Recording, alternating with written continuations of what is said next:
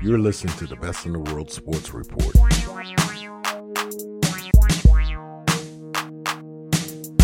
Ladies and gentlemen, thank you for rocking with the best. This is the Best in the World Sports Report. My name is John Brown with my partner in crime, Mr. Jovan Alford from Total Sports Live. What's happening, my brother? I'm doing all right. Hey, we got a lot to talk about today. We got a, we have a very full show, Power pack show. power pack show. All right. First up, we got Adio Royster. Well, not first up. We're going to talk first, all right, because Right. we're the host of the show. we'll bring the guests later, all right. Adio Royster from Total Sports Live hmm is here. He'll be here to talk about the Sixers. Sixers signing Joel Embiid to a big contract this week, and it's already already paid dividends in their uh, in his first preseason action. Yep. So we will get into that in a little bit. But first, we're also uh, we got to talk Eagles. Mhm. Eagles with two games this week, so we will talk about both of them. We will talk about Sunday's game with the Cardinals, Sunday's thrashing of the Cardinals, and then we will also come back and we will talk about thir- the Thursday night game with the Carolina Panthers. We'll do that second, well, in a few minutes. We'll also talk a little bit of hockey, Yep. and then we will wrap the show up talking about what you call the tradition like no other. Now, last week, Colin Cowherd unanimously took home the Sit Your Ass Down Award. Yes. This week, Things happen. things, a lot of things happen. A lot of people talking greasy, a lot of people on these Twitter streets talking reckless, and all of them just fighting, just begging, saying, Johnny Jovan, can you please give us the Sit Your Ass Down award?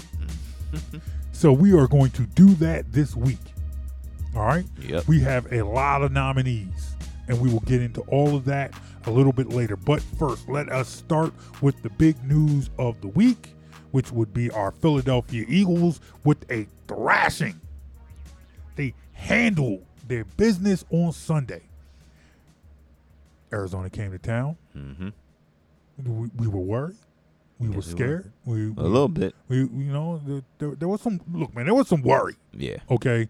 Because you know this this could have been a disaster, but it wasn't. It was a disaster for the Cardinals, but they handled them thirty four to seven. All around good game from the Eagles, especially on offense. Mm-hmm. Yes. Well, when you put up thirty four points, something's going right. 21 in the first quarter. Twenty one in the first quarter, jumping out real quick. Scoring on all three possessions. Yes. That's pretty good. It is pretty good. What stood out to you? Let's let's start let's start there. Well, what stood out to you as you watched that game? Just how efficient the Eagles were in offense. Yes.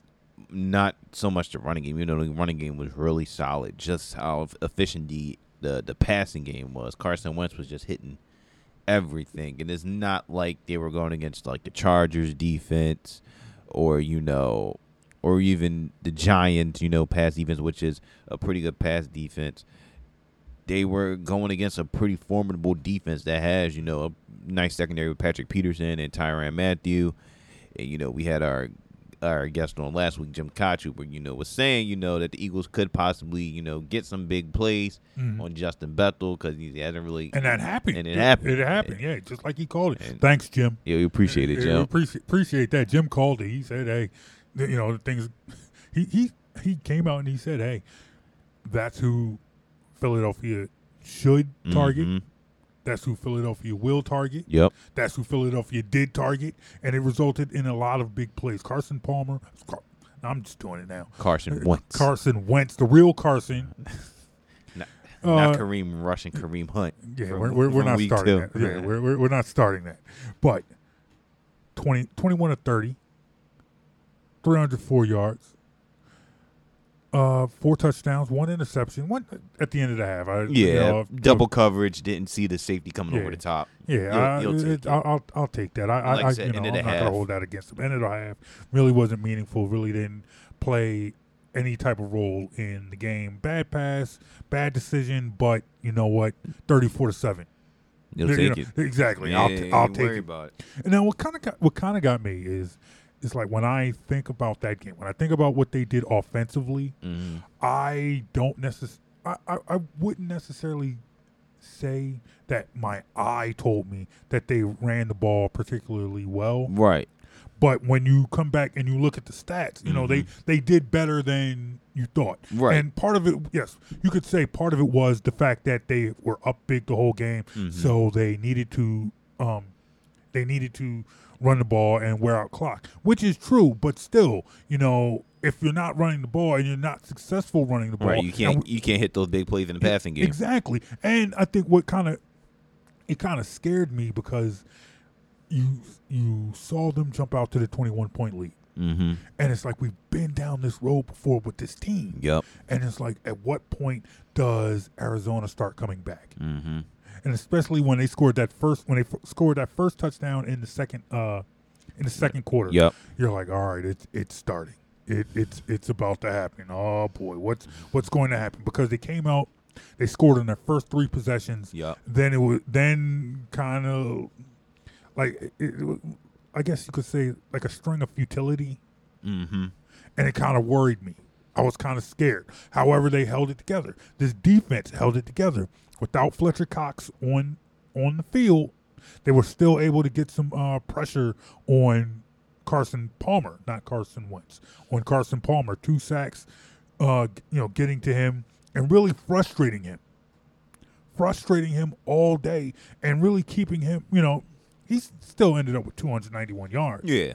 but he was never really That's comfortable. that, that's 291 yards in a game that you're down, so you're forced to throw. once and again, he exactly. and, again, they didn't even have a running game, so even if they did trade for Adrian Peterson, that doesn't make a difference. I'm glad they traded for him the week after this game, though. I'm, I'm, I'm th- you know, thank you for that, Arizona. Thank you for waiting till you played us to then make this trade because I do think that I think that changes things. I think Yeah. you know, especially when when you look at Arizona, Arizona, a team that just could not run the ball at mm-hmm. all.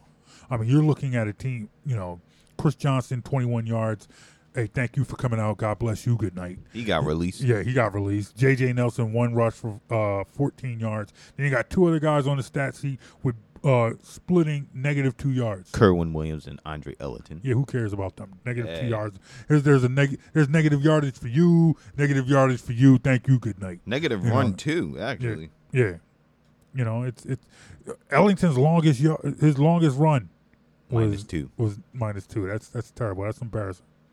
That's embarrassing. How do you face you know how do you face people like that? But nonetheless, back to the Eagles.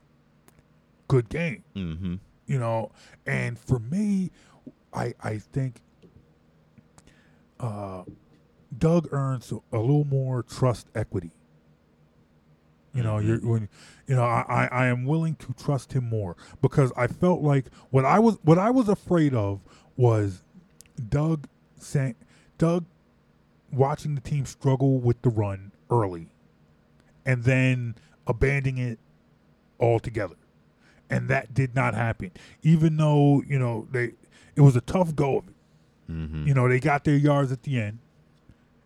But still at no point in time did you sit there and watch that game and think that the Eagles were abandoning the run No, and, and that and for me all right now I, I i that gives that to me that earns enough trust equity to go into the next game to see if they can do that in the next game can they can they keep it up you know you know it when when, we look you know it, it it'll it, it will make what happens at the end in Carolina that much more important Mhm. and then going into Washington a week after that right. so for me, it was encouraging. He's earned my trust. Now we'll get into how the, the Carolina game went mm-hmm. because you know there, there's so many different. You know, it could go either way. So we'll get into that in a second. Yeah. But for this game, I'm good. I'm happy. You know, I, I got no complaints. And of course, you can't complain too much because your team is four and one. Yeah. So it is what it is. But I mean, there were a lot. There were a lot of a lot of gold stars to hand out from that game. So we talked about we talked about Carson Paul, not Carson Wentz. Palmer, Carson Wentz. Talked about Wentz. Uh, also Nelson Agholor. Yes. Nelson Agholor out there now showing a little swag now, playing with a little bit of you know, play with a little swag, looking like Djax with the with the lean back into the into the end zone. I like that. Paying homage. Yeah. Was that paying homage? Yes. You think that? Yeah, he said it. Yeah. Well, I mean, I know what he said, but Yeah. you know, it is what it is. Hey. I'll Don't- take it. Don't do that. Don't Hmm? don't don't do that to the legend of DJ here. Do what? Disrespect him like that. Put some respect on that man's name. Okay. All right. You know what? You know, uh, I'm hot and cold with DJs. You know, every time look, I, I can't knock the great things He's he gave did. us he gave us big plays. He had he has given us big plays. He's also given us big headaches too. yeah, but you'll take the big headache I w- big plays. Uh, You would have said uh, that last year. No, I wouldn't have. Yeah, you would have. No, I wouldn't. Yeah, you would have. No, I wouldn't have. You would have took No, Jackson I over over Dorial Green Beckham. You know what? I, I, and I would have taken Maclin over DJs. That's a whole different podcast. Uh, for, Yeah. You you wanted to bring it on this we're, one. We're, we're, we're slowly swerving right now to another lane. Yeah, yeah, yeah. But but still, none, but nonetheless, Agholor played well, and uh, it kind of leads me to an issue that we'll probably get into on another podcast. But in your opinion, Mhm. who is a bigger a bigger example? Who's showing a bigger example of what you can do with patience? Is it Nelson Agholor or is it Jaleel Okafor?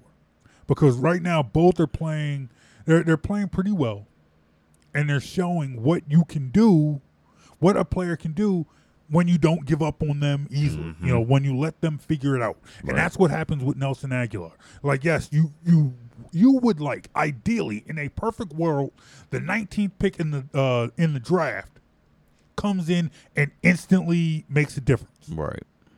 That doesn't always happen. No. And sometimes you just got to cut your losses. But also, there are times when, you know what, if you're just a little bit patient, if you just, you know, let them figure it out, Mm-hmm.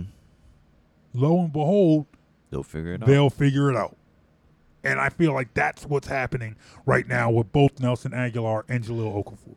Do you agree? No, I definitely agree with you. I think Agholor, he's finding his way as what his role is in the NFL. You know, we went through the first two years of the experiment of him on being on the outside. He's not fast enough in his not fast enough in release to get off and be a number one or a two, which is fine because not everybody's built for that. Obviously, we have a number one, number two who both have experience doing that and excelled in both of those roles.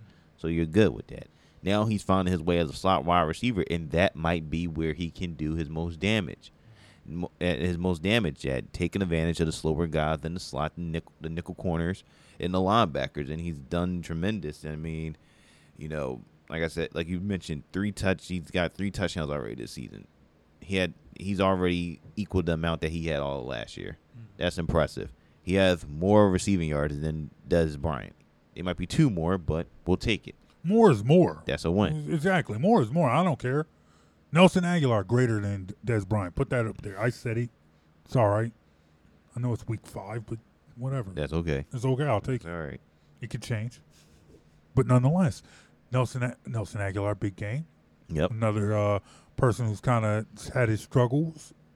Uh, Torrey Smith, Yep. Another big game.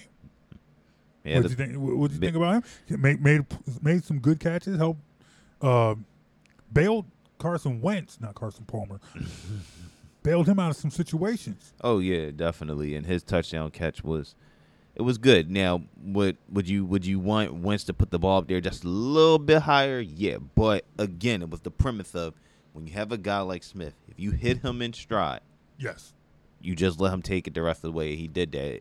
Hit him in stride. Smith was able to use his speed to take over at the tail end.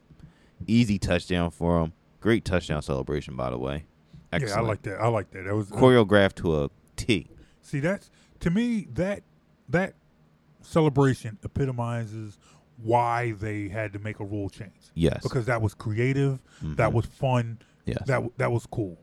I felt like when the NFL went into the direction of banning touchdown separ- celebrations, not using props, whatever, I Mhm. think it was because I mean I feel like there was an elephant in the room that people weren't really addressing right.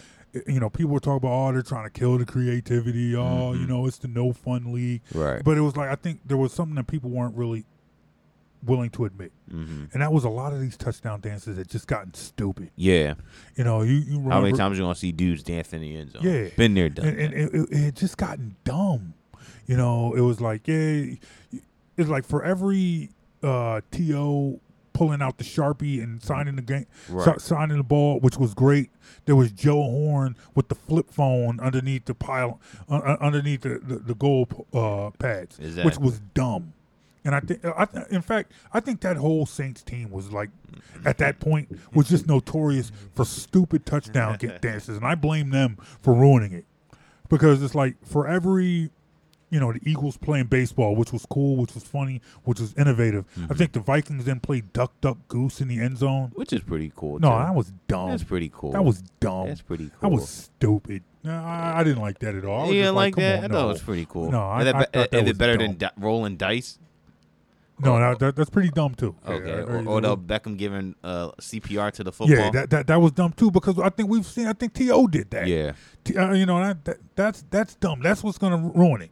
You know, Odell Beckham, the, the, the giving the ball CPR, and then uh, the peeing in the end zone. That that was dumb. Well, that got the flag. there's- that got the flag. But still, Yeah, that that but- was but- dumb. But, there's a but people. I think somebody tweeted him and was like, "Are you making reference to you know Trump calling y'all SOBs and you're being like a dog because the dog's a yeah. yeah." So it's kind of like, mm, well, if you're Nah, thinking that, then pretty good job. Then if you don't, no, that. no, that's too much thought.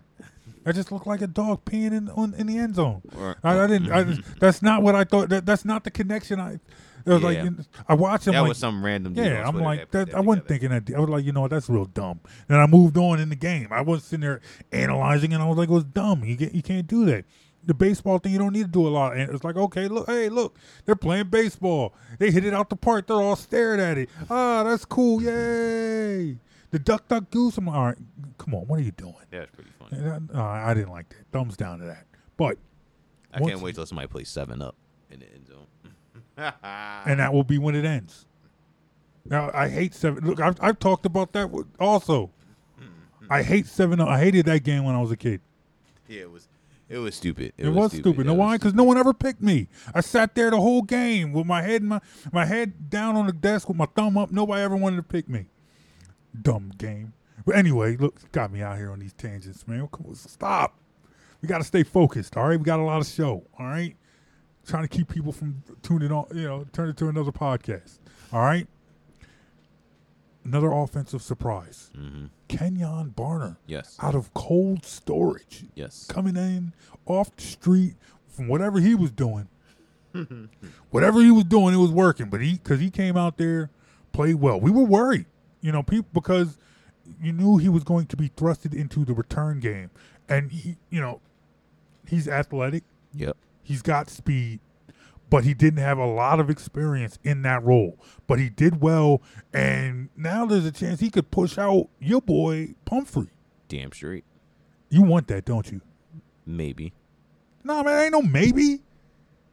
Do you want that? I'm, I want to give Pumphrey a healthy season, but if Barner keeps playing well, he doesn't then get mu- Pumphrey doesn't get much healthier than that. He ain't played in no games. He ain't banged up. he tore his hurt. hamstring. Oh, that's right. Ah, Yeah. I forgot about that. Yeah. So that's it why should be well, it should be better than that. That's- It- that's why- At this why- point now, it should be because he ain't been playing. Nah, He ain't put no pressure on it. He should be good, right? should be, but he's on IR. Oh, the yeah. Phantom IR. Phantom IR, whatever, dude. We all knew that was happening. whatever. He got a hangnail or something. Meanwhile, He's Elijah good. McGuire and Marlon Mack and Whatever. Tarik Cohen and I'm depressing myself here. You are. You should be. You should feel depressed. But we got Kenjon Barner, so it don't matter. Barner had Barner's a great, back. had a did- great, yeah. great punt return, seventy six yards, reversing the other side of the field. Could have took it back.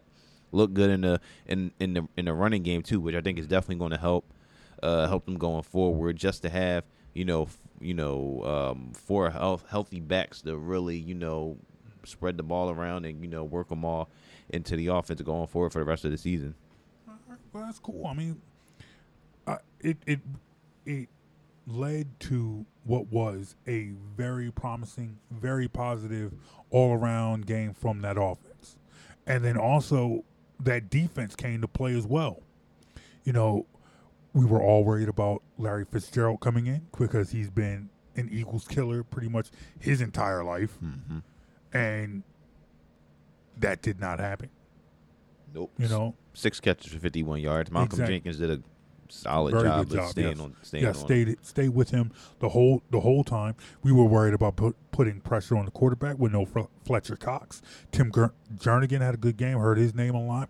Vinny Curry played well. Heard his name a lot. Brandon Graham was on fire. You know he this defense this defense played well. This front seven played well, and it is really made it it's worked hard to hide the deficiencies that we thought the secondary would have. Yes.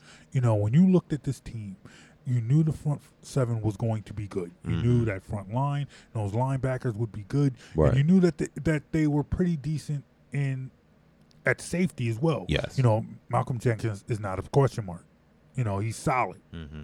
And your question was, you know, the biggest question mark was the uh was going to be the cornerbacks. Mm-hmm. And then, you know, with all the injuries that you've had with them, it's just a bigger question mark. Right.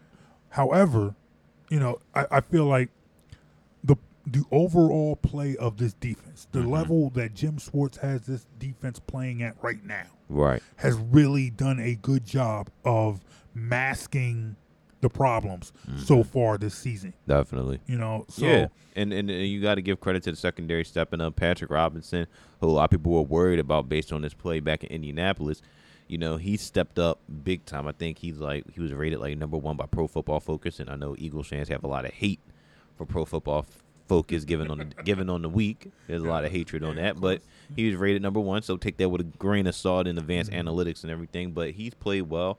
Jalen Mills, you know, he hasn't been getting Yeah. beat like that this season, which is an improvement. And Rasul Douglas, you know, he's gonna have Solid. Mm-hmm. his he's gonna have his bumps and bruises, but he's like you said, he's solid. He's solid. And that's all you need from him right now until Darby gets back. Once Darby gets back, Yes. then things will start to Mhm. reshuffle themselves and Yeah. you can rotate maybe Douglas in when Mhm. you need to on like certain players or certain downs. And same thing with Mills and, and Mhm. Robinson. Things will be much more sound when Darby comes back. Exactly. Exactly. Exactly.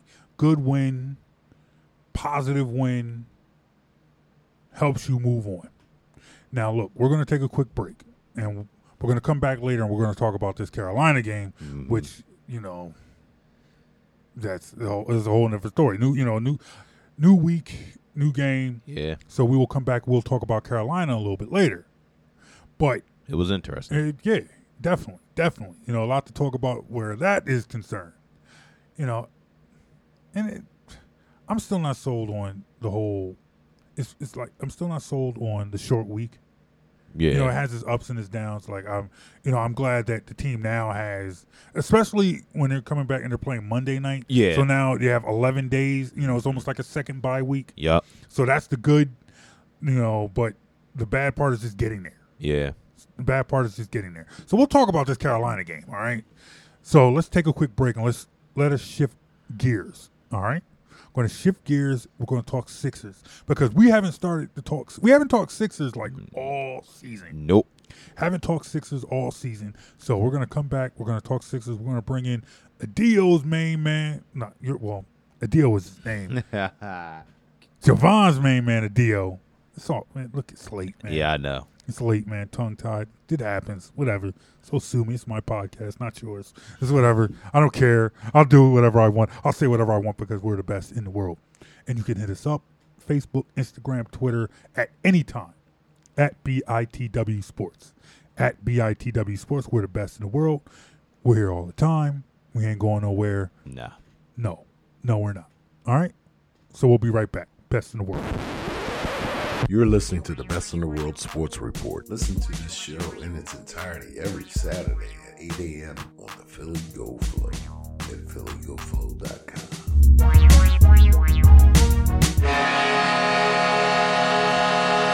You are a Philly sports fan looking for extensive coverage of your favorite local pro and college teams, go to TotalSportsLive.com. Total Sports Live is your one-stop shop for all the news you need to know in the Philadelphia sports scene. Be sure to follow Total Sports Live on Facebook, Twitter, and Instagram. When you need to know Philly sports, get to know TotalSportsLive.com. One in six seniors faces the threat of hunger, and millions more live in isolation. Drop off a hot meal and say a quick hello. Volunteer for Meals on Wheels by donating your lunch break at americaletsdolunch.org. This message brought to you by Meals on Wheels America and the Ad Council. You're listening to the Best in the World Sports Report. And we are back on the Best in the World Sports Report. John Brown, Jovan Alford from Total Sports Live here with you for another edition of the Philly Sports Podcast. Switching gears from what we've talked about for pretty much the whole first month of the season. We talked a lot of Eagles. Yep. A lot of Eagles, but for the first time we can talk your team, your town, your 76ers. Big news this week, and the big news this week was that their big man, the big man in charge, not DJ Northstar, shout out to him, uh, but the center, the cornerstone, the franchise, The process. the process. Yeah, I was getting to that. I was getting to that. I had to fill it in. I understand. I understand. I respect that. Thank you. I appreciate that. Five years, 148 million. He's going to be here, y'all. He's here. He ain't going nowhere. So, with that news, we had to bring in. We, we had to com- we had to complete what we have called the Total Sports Live takeover. Yes. You, I have allowed you and your team to completely come on, come here and take over my podcast. Put a lot of work into this podcast, Yes. and over the course of a month, half your staff is now on my show.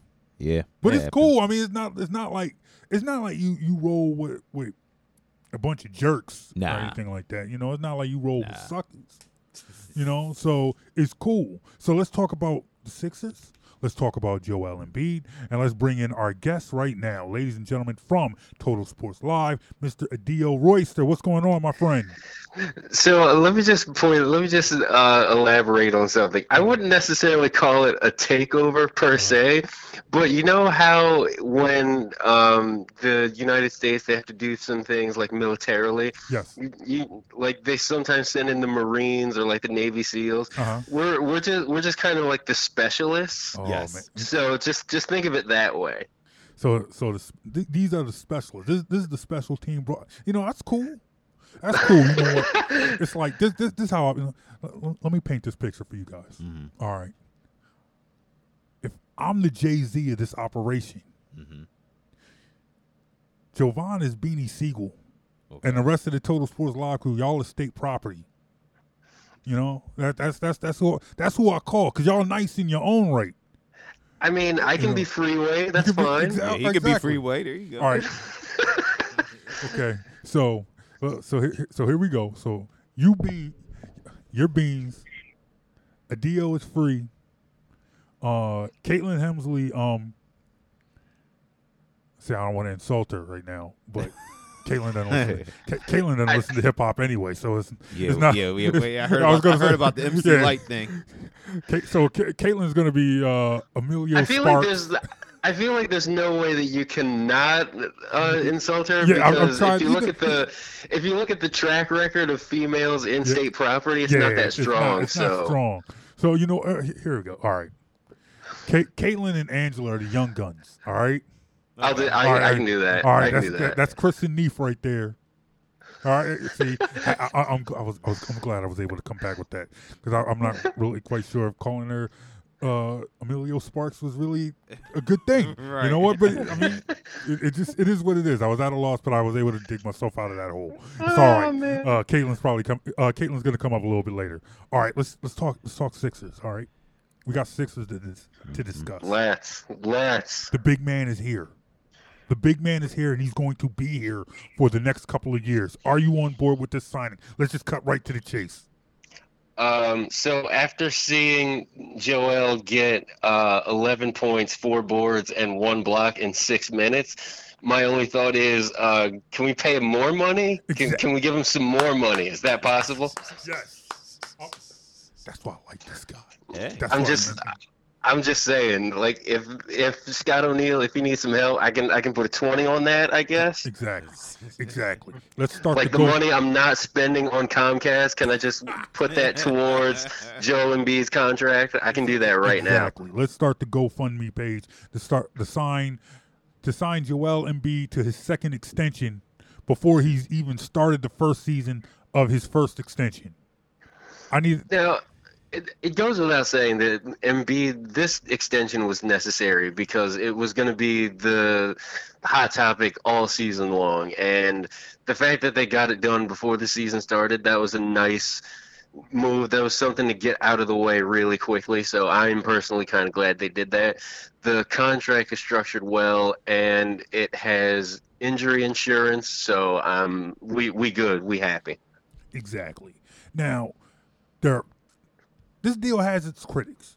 There are people who aren't on board. There are people who have concerns, questions, whatever you want to call it. And the number one thing, the number one thing on their list is Embiid's health.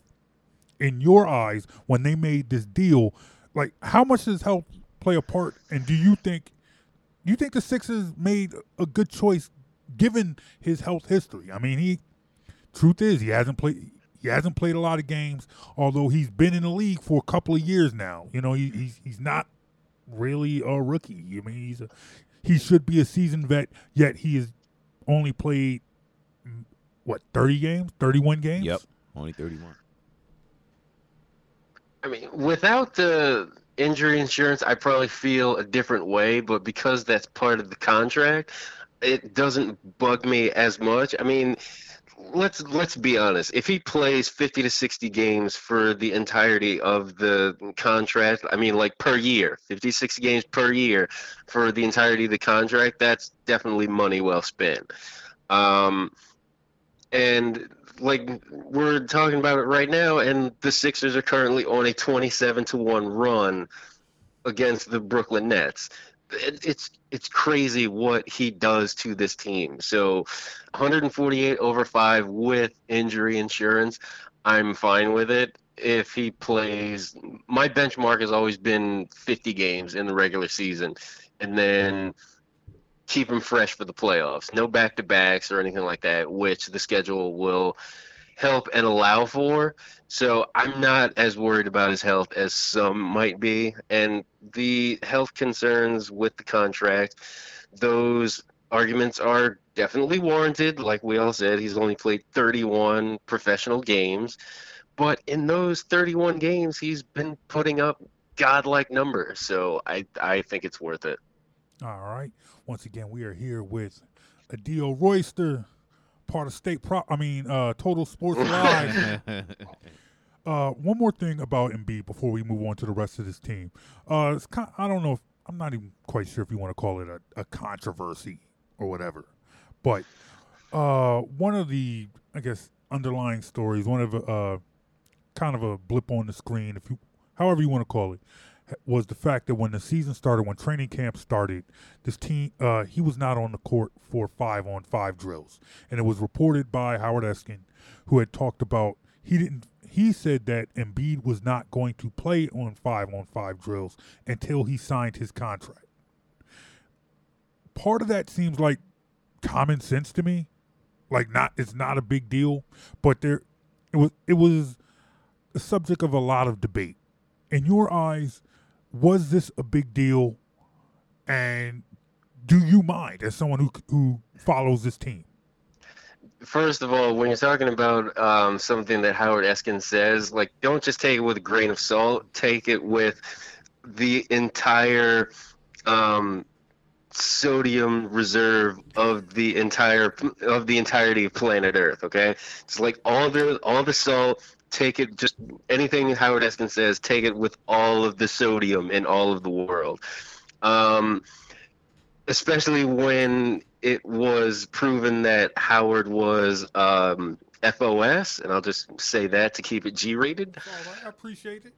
Um, There might be kids listening. I, I doubt it, but there might be. You know. there are very few things that I will take Howard Eskin's word on anymore, and that's just that's just how I am.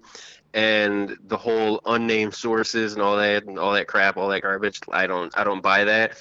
So when I hear something like that from Howard Eskin, I'm usually pretty trained in not believing what he says until I get some corroborating reports. I hear you. Yeah, I mean, we mentioned Howard Eskin, obviously, and if people didn't read Adio's nice story about training camp, optimism, and inquiry on TotalSportsLive.com, I had to throw that quick Make- plug make- in there. My God, Cheap Yo, plug. Quick, you're quick with the plugs, though. Gotta I mean, that the was. plug. I mean, there's nothing wrong. I have taught you well. you gotta I- throw them I have plugs in taught there. you. You gotta put, exactly. Also, the host of the Realest Philadelphia podcast, by the way, too. All all right. Right? Wait, what is it called again? The Realest Philadelphia podcast. You know, On. Giovanna's throwing in Giovanna's throwing in more plugs than Ring, Wayne Rooney's hair, man. Jeez. Oh wow! God. But he's got to. He's got. Look, man, this man's got an empire to build, man. That's a that's a deep cut for people that don't follow uh, English Premier League. But those of you that follow EPL, like you got the joke, so it's fine. Exactly. Exactly. Go ahead. And it's fine that we talk about Embiid for just one more quick minute. It's funny. I'm reading, rereading his story. He says the former Kansas Jayhawk is absolutely worth any amount, and if indeed does play 45 to 50 games or more, expect the Brinks truck to pull up to Joel's house, which had already happened. The Brinks truck is there. He can get 178 million, by the way. That's the super max, so he could be getting cashed out. But um, we're talking about another top pick. You know, Markelle Fultz. There's a lot of discussion around this kid. He had a pretty good Utah summer league, but then got injured in the Vegas summer league, which all devoided us again of not seeing him of not seeing the Sixers top pick taking on the Lakers. Top pick and Lonzo proceeded to cook us, and everybody thought the world was coming to an end. But um, a lot of people are concerned about Fultz's shooting form, which it looks kind of odd. I don't know who changed it. Are you concerned about Markelle? Because I don't know what's going on. His shot form look. I think between me and you, his shot form looked pretty good in summer league, but I don't know why he decided to change it. He's doing weird spinning things with the ball, shooting free throws. I don't know if they're messing up the kid. Um, so I have two thoughts on that. One, it's the preseason, and I'm not really concerned when guys are trying things out in the preseason. If Right. it doesn't work, then he'll just revert back to what he was doing anyway. And second, about the injury concerns, there was the ankle thing that he had in summer league. There are reports about a lingering shoulder problem, which he's wearing kinesiology tape for. I, you know, people want to get on. They they want to Call him rush to as many. They want to rush to as many hot takes as humanly possible. And let's just clear the air real quick. James Harden wears the same kind of tape. You want to know how many in- shoulder injuries James Harden has had? 0 So Mhm. everybody needs to just calm down. Harden just wears it because, according to him, it helps all of the tendons and the muscles work the way that they're supposed to. Whether or not it actually does that, who knows? But he believes that's what it does. So I'm not gonna knock the guy for doing things to take care of himself. It's like Iverson in the arm sleeve. Everybody was like, "All right, we understand why he first wore it." Then it just became like a staple. And then- now, then everyone Yeah. had to have one. Yeah, exactly. Had that, my, my my son likes to wear them. He plays baseball. hmm I'm like, what the heck do you need an arm sleeve for to play baseball? And, not- and he doesn't wear it on his throwing hand. I wear one. The arm flag sleeve is legit though. The arm for what? It, it it helps it helps constrict a little bit and keep things um, warm. So that part I can understand, especially in baseball if you're a pitcher. People, I mean, people are gonna start playing basketball in pants now. It's like there, one, there was one, you know. Oh, it- oh, when the NBA was going through the tights phase, During the everybody was wearing tights phase, everyone was wearing tights, tights all the way down to their ankles. Now it's like the only, it- they, the only thing players have exposed now is their head. yeah, That's that's what it's coming to. Players just fully fully colored gloves and all. yeah. But it- it- If you I recall correctly, um, Jerryd Bayless at the blue and white scrimmage at the Palestra uh, last week, I'm pretty sure he was scrimmaging in jeggings, but I'm not 100% sure. Uh, They were I'm- definitely long pants, though. p- players are not even going to take their warm off warm ups off now when they play. You're going to see a player go onto the court It- it's- and it's probably it's going to be like a center. It's going to be a big man. It's going to be like Embiid. He's not going to take his warm ups off. He's just going to go out to the court to jump to jump the ball up. He's going to toss the ball. He's going to still have his warm up shirt on, his, his sweatpants on. He pro- might even have a hoodie. Might bring his goggles back Might out. wear like I, I'm pretty sure if the NBA would let him, Carmelo Anthony would play in the hoodie that he's Yes. been in all summer. yes, he would. He lives on. Hundred percent, hundred percent. Hoodie Melo is not. Ridiculous. Hoodie Melo is not. He's not a. Uh, that's that's not a. That's not a rumor anymore. Like Hoodie Mel- Melo is a thing, and he needs to appear in like legit NBA regular season games. Dr. I J, need this in my life right now. Dr. J used to cook people basically wearing underwear, and now players got to be fully covered up so they can be restricted and, and, and stuff like that. Mm-hmm. You- you really- Underwear and a six-inch afro. Like the dude was not aerodynamic at all. Dr. J was And out he had here- on Converse. Dr. J was out here cooking And people- Converse. Dr. J was out here damn near just cooking people and, and, and, and damn near naked. And now you got players out here completely fully wearing layers. People wearing layers now. But none, nonetheless, I hear what you're saying. You know, it's like I think you know the shoulder is the shoulder is a concern, but I am not ready to panic yet. Uh, but uh, but you know, given the history of this team, the fact that I you know Jahlil Okafor was the last you know draft pick to actually play his rookie year. You know, when you think about the you know the player, you know the star players, the potential cornerstones since this process started, Ja and MCW, rookies who were actually rookies. Yeah, that actually played. JoJo, no. Ben. Ben, no. Nerlens, no. No.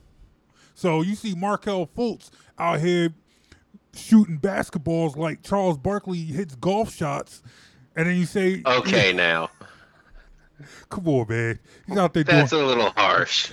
Yo, your man's out there at the foul line, look doing the robot before he puts the shot up.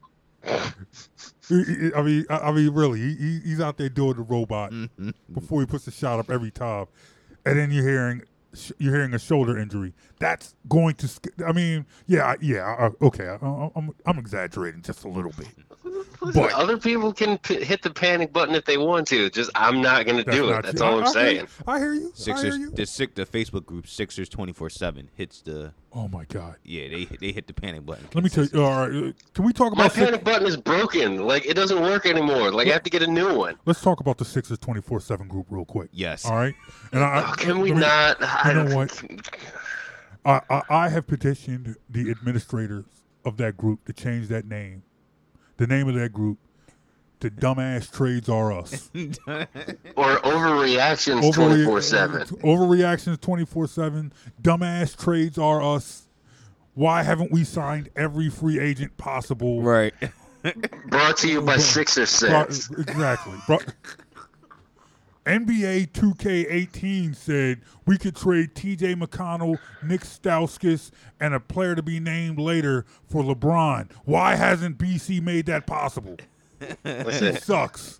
if you're if you're if you're a Sixers fan and you don't have Liberty Ballers Yeah. bookmarked to your web browser, Yes. then something's seriously wrong with you, and you really need to get away from Sixer Sense and all the other Uh, nonsense yeah, out I- there.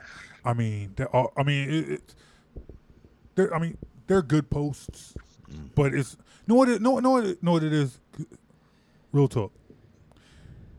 Sixers twenty four seven is like the discount, uh, the discount DVD bin at Walmart, where they got that big bucket of of DVDs. Where if you dig through that bucket, if you dig through that big bin, you'll find some classic movies yep. but you got to sift through a lot of garbage. Mm-hmm. You know, you got to sift through bad Emilio Estevez movies and little teeny bopper movies that you don't care about, TV shows that got canceled after six episodes. Yep. But then you might find Six different six different straight to video Dora the Explorer exactly, adventures. exactly. You're gonna find that. That's what you're gonna find in that group in, in that bin. But then it's like, oh snap. The director's cut of New Jack City Mm-hmm. for three bucks. oh my god! Here it is, double feature. What, Boyz n the Hood and Menace.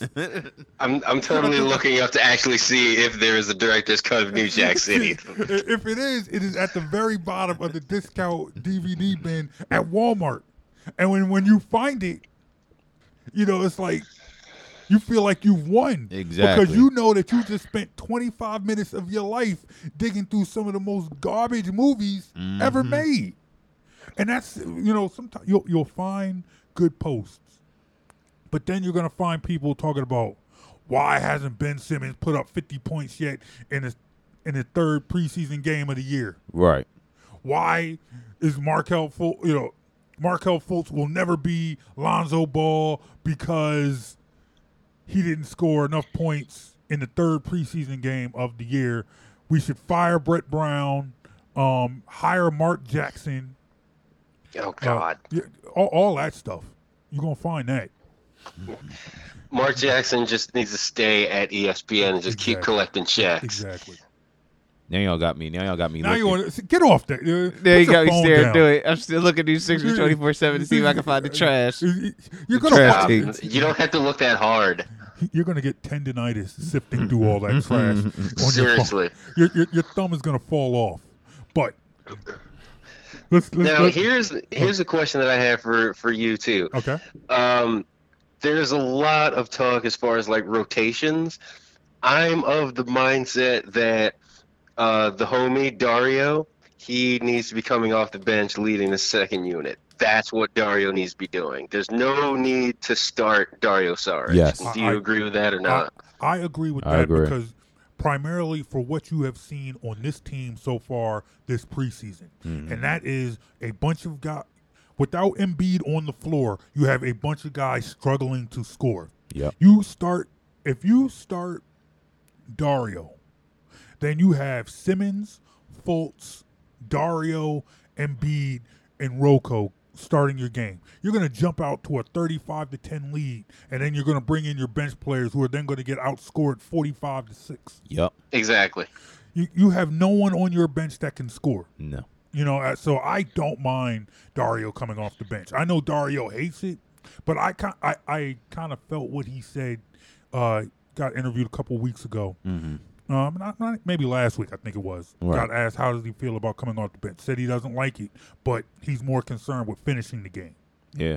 And he'll be in that situation more than Yeah, more than yeah, not. As long as you know, when when the game is on the line, you got Dario on on the floor. I'm cool. Whether he starts is irrelevant. You know, Mm-hmm. Right. I, I don't mind. I I would rather Dario Saric be leading the charge off the bench than Nick Stauskas. Yeah. You know, and- in in crunch time, for example, I wouldn't like last four minutes of a game. I wouldn't mind this lineup at all. Uh, Simmons at the point initiating the offense, Rocco, Saric, um, Embiid, and Fultz. That's a really diverse crunch time five. You can do a lot of things with that. You can have three different guys posting up, and if Coving, if Lord Covington has a mismatch, a smaller guard, for example, you can post him up too. And with those five guys on the floor in defensive matchups, they'll be able to switch everything. there there are no there, I'm- I, I, there are very the little room for mismatches mm-hmm. with with that you know with with that group. No, it's not. And then you know a lot of people, and, if, and it's funny that he's you know bring this up because a lot of people, you know, they want Sarge to start because they have such a dis a dislike for Robert Covington. Like there's a strong Yeah. dislike in the city for Robert Covington. See, you- you're you're see no one Which you I just what- don't understand. No, why- I, no. I don't understand that at all. You want to know why you say that? I'll tell you why you say that. Because you're sitting there spraining your thumb on Sixers 24 7, who believes that every position player on the team should be an all star and that there's no room for for for role players and and and just veterans to sit the end of the bench. There's nothing wrong with Rocco. Rocco, yeah, I understand Rocco's not a star. I don't need Rocco to be a star. No. Know who I need to be a star? I need Ben Simmons to be a star. Know who I need to be a star? I need Markelle Fultz to be a star. I need Ja to be okay. Right. You know, it, there, there's levels to this. Vegan Ja. Yeah, I need vegan Ja to be good. You know, I, I need, I need, I need good from him. And so far, I've been cool with that. We'll get, we'll, we'll, we'll, we'll jump back into that well, you know, save my spot there. We're gonna we're gonna we're gonna circle back to vegan Ja. Mm-hmm. All right. And la- last thing about Covington, the way I always describe Covington to people is, and I think it's perfect. Take Tony Allen's defense, but add a three pointer. That's Yep. Robert Okay, Covington. I like that. I like that. I like that. I'll take that. I'll, I'll buy that. We'll take I will it. buy that. All right. Vegan Ja. Yes. Man is out here cooking up broccoli so far this season, man. He, he's out here serving uh, tofu and whatever stuff vegan. I, I- don't know. I need meat in my life. But Ah. hey, it's whatever. I, I, I can't do that. But he's out here, you know, he looks better. Mm-hmm. And honestly, right now, I'm not quite sure what player in this city is a better example of what you can get with patience. Him or Nelson Aguilar. Him or Nelson Aguilar, two players who couldn't be who couldn't lead his town quick enough. Same draft class Yeah. too. 2015. Exactly, yeah. But now you know you're sitting there like, okay, these guys could be all right. Mm-hmm. Might not be stars. You know, might not live up to the position where they were drafted. But that's okay. but still con- contributors. And at this point, now that we've invested 148 million into Embiid, I think it, it, it is a better protection of our investment Mhm. keeping him here now. Yep. My question is, Adio, you come over here. I'm, I'm gonna give you the floor, and you tell the world why I'm right. Um, here's why you are because I like this guy. we all have been disappointed in Jahlil Okafor since he was drafted. He was he was the he was the wrong pick, and that's only because uh, Sixers management would not allow Sam Hinkie to draft Porzingis, which is who he wanted. That's documented. That's on paper. You can look it up on the internet. Um, this past off season, like we've been saying, he shed 20 pounds thanks to a mostly vegan diet. And I gotta say, watching him on highlights, watching him at the blue white scrimmage, he looked very, very more nimble than he has ever before. His footwork on defense was a lot better. He was in position a lot more times than he wasn't. And he even blocked some shots. So I'm encouraged to see what um, Okafor can do in little 10 to 15 minute spurts. Obviously, you would probably rather have Richaun Holmes getting more minutes or Amir Johnson getting more minutes. But, I mean, with Richaun out for three weeks, mm-hmm. then Okafor is going to get more minutes. And we're really going to see what Vegan Ja is all about this year. And when the rotation came in last year, oh, how are you going to have two big men or three big men or however the hell many big men we had last year all at the same time? My position was simple. Take Okafor, move him to the bench, and put him in like an Enes Kanter situation. Yes. Like when they had with when he was with Oklahoma City. Mhm. Kanter would come in for 20 to 25 minutes and absolutely feast on second unit big men Yep. of opposing teams because they had nobody that could match Kanter's skill in the post and his his, his mid-range game, his post moves, and similarly, Okafor is really really good with with post moves. I like it. We'd all like it a little bit more if he wasn't so isolationist and just hold the ball, pound the ball. But he has been moving a lot better, and his his pick and rolls have actually been a lot better this season from what I've seen compared to last season. Now, let me let me let me interject real quick because I completely agree with wanting and ha- wanting and having the desire to see more Richaun Holmes. Although, if you're going to ask me who should get the more opportunities to get big get playing time, you know, I'm always going to lean in the direction of the guy you drafted higher. You know, uh, it's like I concur and I concede the point that Richaun Holmes has more than earned the playing time that he gets. And I, I cannot knock that he deserves to get the playing time that he gets. But if you're, you know, in the end, when you're sitting here like, okay, who do you play? Who has the more upside? Who, you know, who could possibly have the more upside? Because, you know, we still have not seen exactly what Ja can do. You know, it's still early, and, unfor- and unfortunately for Ja, so far, you know, Richaun Holmes has the better body of work. Yeah. However, if you're in a situation where you have to decide who's going to get these minutes, my, you know, I'm always going to lean toward, well, you drafted this guy third overall. And I'm not at the point yet where I'm ready to write him off.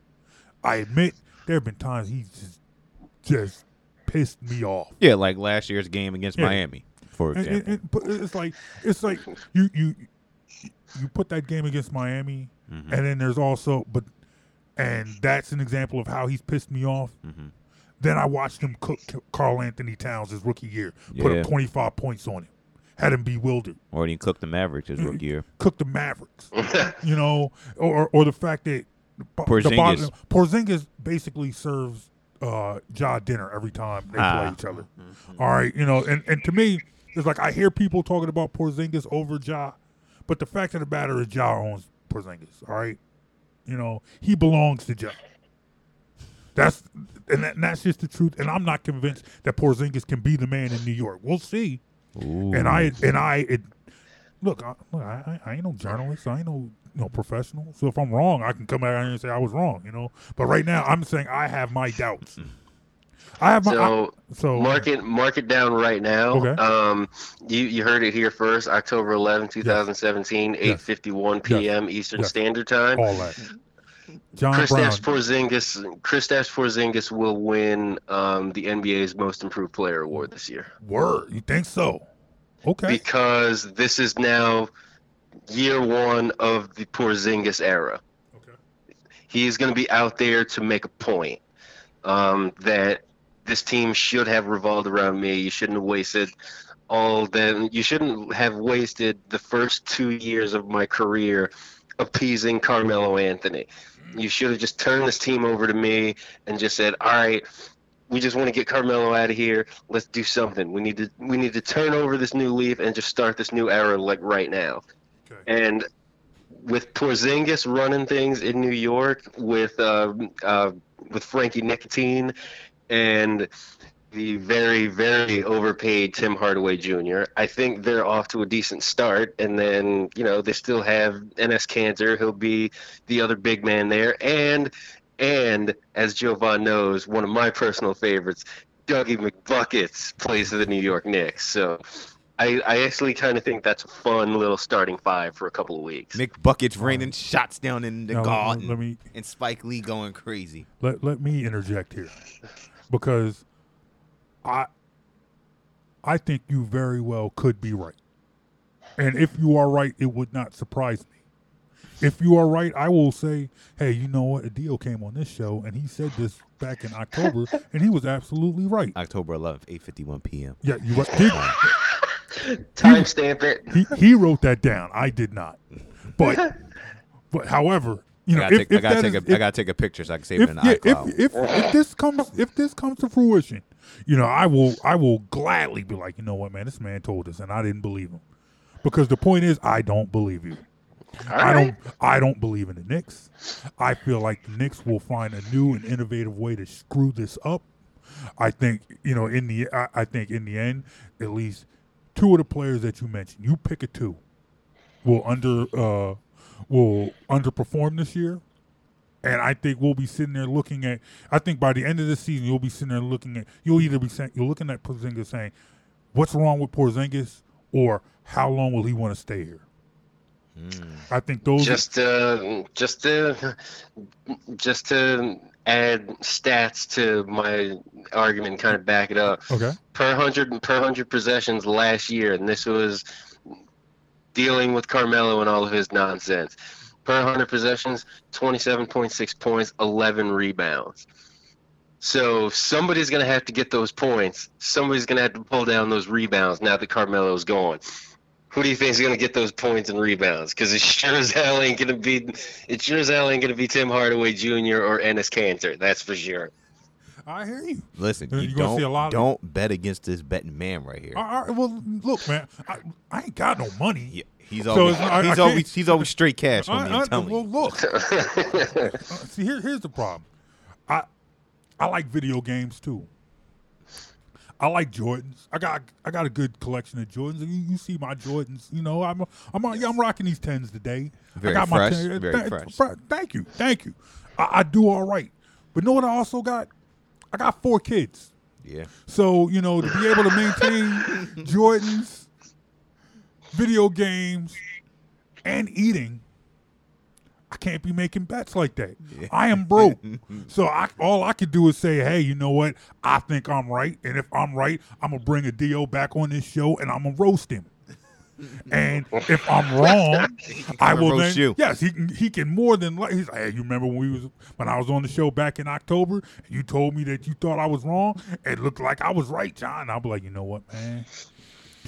I'm just I'm just It- it- saying. you know, I'm I'm just saying I might I might have to call my friend Vinny the bookie because um Kristaps Porzingis to win most improved player is plus 900 Oh, which means if I bet 100 I get 900 back so, So- that's a so that's a nice that's a nice bet I'm willing to that's a- make That's a nice bet. And if he that's wins- good value if, for that If that happens, we're all going out to eat. yep. A deal is going to pay. And he might buy and he and he might buy us all a pair of Jordans. He can buy us all a pair of tens. We could all go out there. We can all go out there in our tens, go out to dinner. we'll go out we'll all go out we'll all go out in our in our Jordan 10s and eat nothing but unicorn meat like all night that's fine I hear you. perfectly okay I hear you. All right, real quick before we before we let you go, uh, now that I now that we're turning the page in the process, I know people. There are a lot of people who want to say, "All right, the process is over." Mm-hmm. You know, process whatever. never dies No, the pro. I, I agree with you. The process never dies. You're just going to the next phase of the process, where now you're, you know, you you have talent.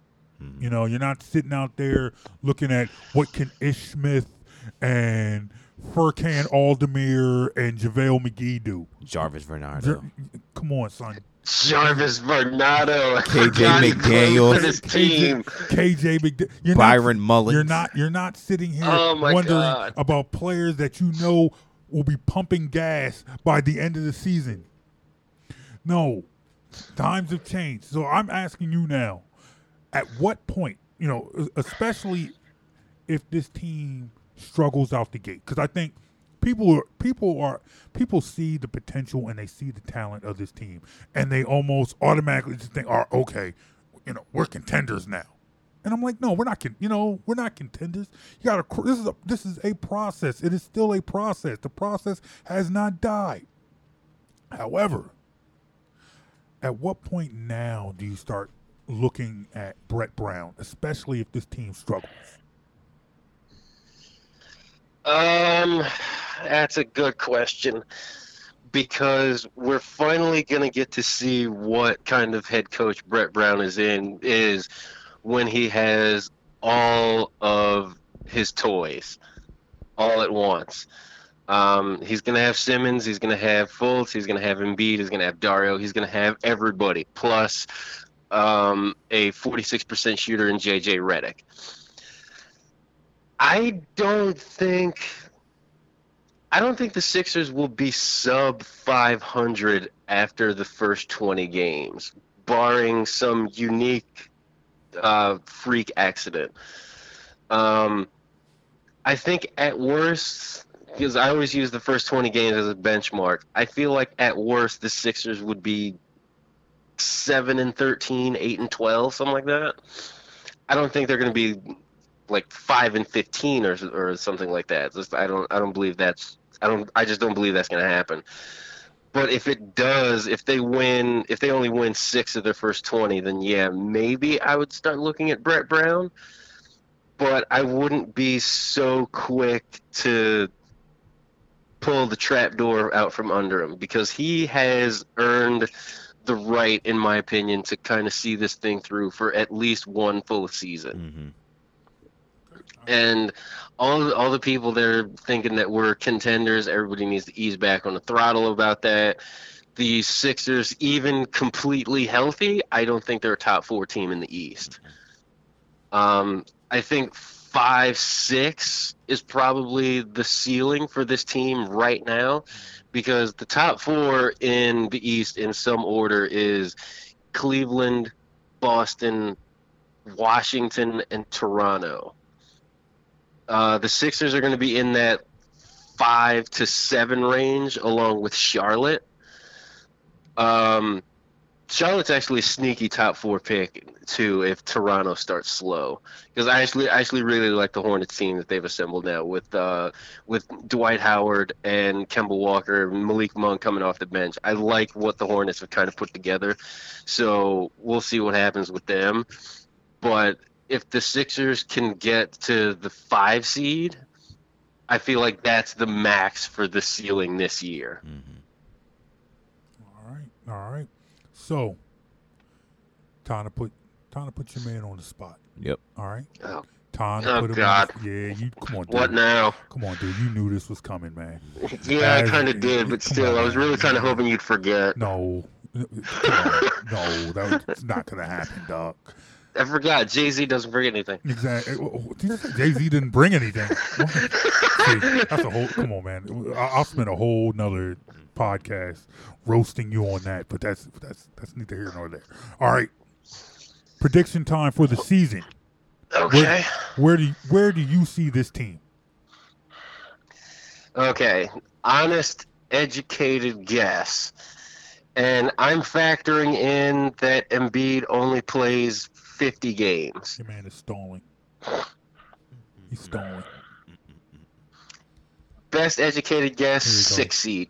Six seed. How many wins? 40, somewhere between 40 and 42. Forty and forty-two. Okay. All right. All right. In the East.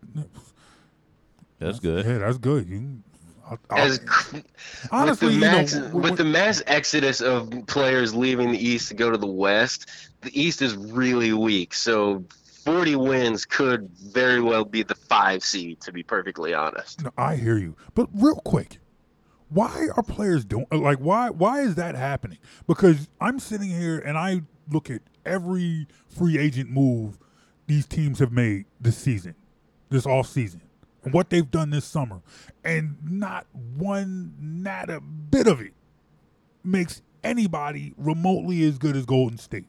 I don't get it. I, if- I don't get it at all. Um, the entire Western Conference playoffs, this uh, next playoffs, just fasten your seatbelt, get your popcorn ready because that the, the Western playoffs next year is going to next Austin. The West playoff run coming up Mhm. is going to be GD Thunderdome. It's going to be insane. it's, uh, I, A bloodbath. It's, it's, I mean, honestly, I mean, it, I, I, I see, I, I see Golden State twelve blowouts in finals. Yeah. Uh, you know, four, four, four, four.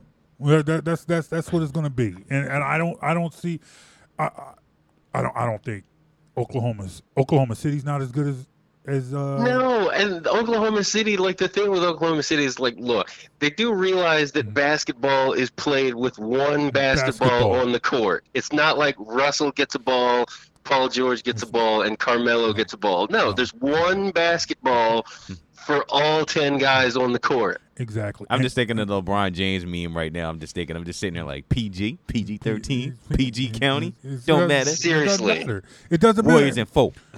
It's and then uh, honestly, I, I think Houston's going to fail. I think Houston's going to fail. I think they have consistently, consistently, consistently gotten it wrong. I know they want they want so badly to build a big three, and they've been doing it the wrong way. I think I, when I look at teams who have done it wrong, I look at Houston and I look at the Knicks. I think the Knicks, if if the Knicks are going to get it right, and I, like I said, I'm not quite sure they will, but I think that they have more of a formula. They're they're closer to the formula of getting it right than Houston. I believe that when you look when you look at big threes, when you when you're trying to build a big three, no matter whether it be Boston's big three, Miami's big three, the new Cleveland big three, the Golden State big three, the linchpin, the cornerstone, the foundation of whatever that team it is has to be somebody you drafted. When it was Boston, it was Paul Pierce. When it was Miami, it was Dwyane Wade. If you want to say, you know, yes, LeBron left and came back, uh, but they drafted, Ky- you know, wh- whoever you want it to be, Ky- Right. whether it be Kyrie or LeBron James, whoever you want to put, you know, insert name here. Houston, you can't trade for these guys. You're not going to build one. New York, you- you're not going to trade for these guys. If if New York turns it around, then it's going to be on Adio's man, Kristaps Porzingis. That's going to be why it works. It's not going to be any of these guys they signed. It's not going to be any of these guys they played for. That's why Houston will fail because they had to sign. They had to bring over Chris Paul. They had to bring over uh, James Harden. There's no guy. There's no superstar. There's no part of that whatever big three in Houston that they drafted that came up through their system. They have to draft one of these superstars. So when the Sixers turn the corner, it's it's going to be because they built through the draft. It has to be done that way. When it's not done that way, it fails. I mean, Let the church I say can, amen. I can, I can count, I can counter your um, Knicks um, built better with one simple, with one simple phrase. Uh, James Dolan, James Dolan owner. That kind of eliminates any Knicks argument that you have. Um, as far as drafting and whatnot, I mean, when they traded for James Harden, he was only 23. So it's not like he was this like really old dude. No, no, I, I I understand that, but I, I just feel like like I I, I feel the- like he, he they've they've made missteps. Like the Dwight Howard signing was a huge, giant misstep. Um, but I actually like I actually kind of like Houston a little bit with Chris Paul and James Harden. What was said is definitely right. The Rockets will be able to put one of, if not two, all-star caliber point guards on the floor at the same time. Be it Harden at the point surrounded by shooters, or Chris Paul at the point surrounded by shooters, and Clint Capela to lob the ball to. I'm really intrigued by Houston's offense coming into the season. I think Houston's gonna fail. I just do. But once again, I reserve the right to be wrong. Yeah. That's You know, fair. it's- it's- I reserve the right to be wrong because I'm sure I will be. You know, and it's like I don't mind being called out for being wrong because it happens a lot and I'm used to it. But you know, it's it is what it is. Yes.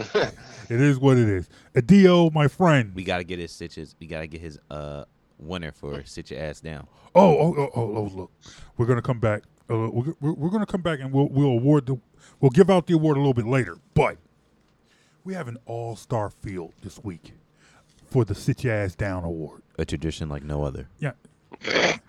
All right. Let, let, let's let's let's. We have a surprise nominee that we'll get into later mm-hmm. because because Jovan had somebody he had to add to the list. But right now, the nominees for the Sit Your Ass Down Award: Cam Newton, Vice President Mike Pence, former NFL head coach Mike Ditka, the team of Britt McHenry and Joe Banner, Cowboys owner Jerry Jones, NFL Commissioner Roger Goodell, and then finally ESPN as a record label and as a crew. Uh, Well, you know, sorry, bad Tupac reference. Showing my age. Anyway, but those are those are the nominees. I want your we, we want your thoughts. Um, if you're if you're asking me, it's it's Mike Ditka. Mike Ditka, sit your ass down. There you go. You got to we got we got to vote for Mr. Mike Ditka because that man said in hundred years he ain't seen no. First of all, he's admitting his age. He's like, look, man, I ain't seen no oppression, not in the last hundred years. all that man's been thinking about is football. But Right. that's it, it is what it is. We'll get into, we'll get into it later. Adio, thank you, my friend. Oh, no problem at all. Anytime. Ladies and gentlemen, that is the great Adio Royster from TotalSportsLive.com, host of the Realest Philly podcast. Mm-hmm. next to us, the Philly podcast. Yes. I, I wish I had thought of that name. That's a good. That's that's a good name for a podcast. It I, is. I, I really do. I'm, I'm kind of jealous of that. It makes me want to go back and think about something. But it, but it's all right though. It's all right. Adio, thank you, my friend. Anytime. All right. Hey, let's take a quick break. When we come back, we will talk more sports. We got. We still have a lot of, stuff to talk about. All right. Mm-hmm. We got Eagles to talk about. Yep. Got Flyers to talk about, and we will find we will sift through this mess of people in these Twitter streets and on television and on radio talking greasy when we give out the Sit Your Ass Down Award for this week. All right, we'll be back on the Best in the World Sports Report. Tell us what you thought of this segment by hitting us up on Facebook, Instagram, and Twitter at BITW Sports. Once again, that is at BITW Sports. John and Jovan, the Philly Sports Podcast, the best in the world. That's us. We'll be right back. You're listening to the Best in the World Sports Report. Listen to this show in its entirety every Saturday at 8 a.m. on the Philly Go Flow at phillygoflow.com. you are a Philly sports fan looking for extensive coverage of your favorite local pro and college teams, go to TotalSportsLive.com. Total Sports Live is your one-stop shop for all the news you need to know in the Philadelphia sports scene. Be sure to follow Total Sports Live on Facebook, Twitter, and Instagram. When you need to know Philly sports, get to know TotalSportsLive.com. My suit can still make an impression. And my lamp can bring others a bright future. Because when I donate my stuff to Goodwill, it helps fund job placement and training for people right in my community. Goodwill. Donate stuff, create jobs. Find your nearest donation center at goodwill.org. Brought to you by Goodwill and the Ad Council. You're listening to the Best in the World Sports Report.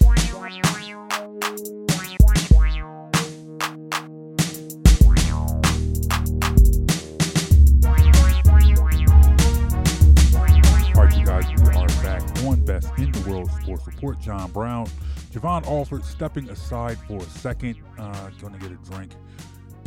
Not going to get me one because he's selfish like that, but it's okay. We'll, we'll, we'll I'll, I'll deal with him. Don't worry about it.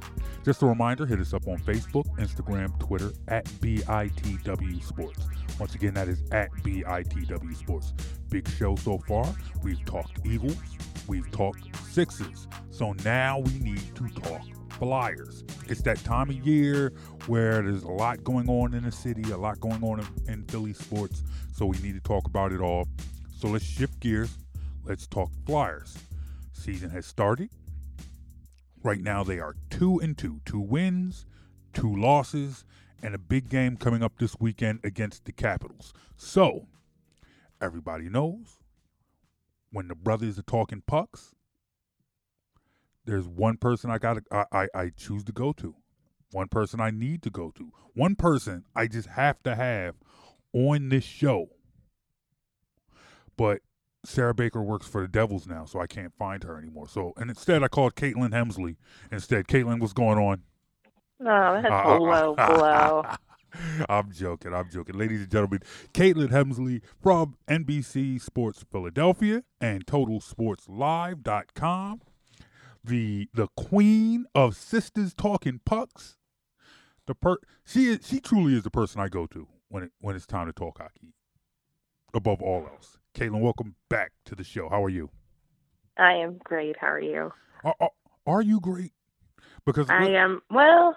Yeah, exactly. Well, Eg- exactly. Because I, I talk to Caitlin pretty much every day. You know, whether it be by a text. It, is- it is a true statement. I, I, we talk a lot. We talk a lot. We we talk a lot, whether it be on Twitter, whether it be by text, whether it be over the phone. So you know, what whatever you know medium we have, we we will talk. And I can tell you, after Tuesday's game, after Tuesday's loss to Nashville, Caitlin was pissed. She wanted I to, was livid. I know, I know you were. If we could have done a show right then and there, Caitlin would have done it. She was ready. She was like, I got a lot to say. John, please tell me that I am on the best in the world this week because I have stuff to say. I have a lot to say. And I'm just sitting there and I'm like, all right, you know, you got to wait, but, you know, just hold it in. So I hit Caitlin up this morning and just ask her. I'm like, oh, you, you know, you, you you still pretty angry, or you calm down? She's like, you know, I've calmed down a little bit, but that game still makes me angry. So let's I, get. I have calmed down. Uh, so so let's let's, let's still that was a crazy game. that was a crazy game. So let, let's let's let's let's let's dial let's dial it back. Let's let's go let's go into Tuesday. They fall down early. Flyers are down three nothing. At this point, you know, I'm looking like, ah, well, this is gonna this this this is quickly turning into a what else is on type of night. It was a little bit expected. Mm-hmm. The Predators were a, a very good team. They were last year's Western Conference champions. I honestly expected it to be much more of a blowout, but it wasn't, and I was shocked. Like three nothing going into middle of the second period was like, oh boy, this is gonna be a rough night. Yeah. But then, comeback kids.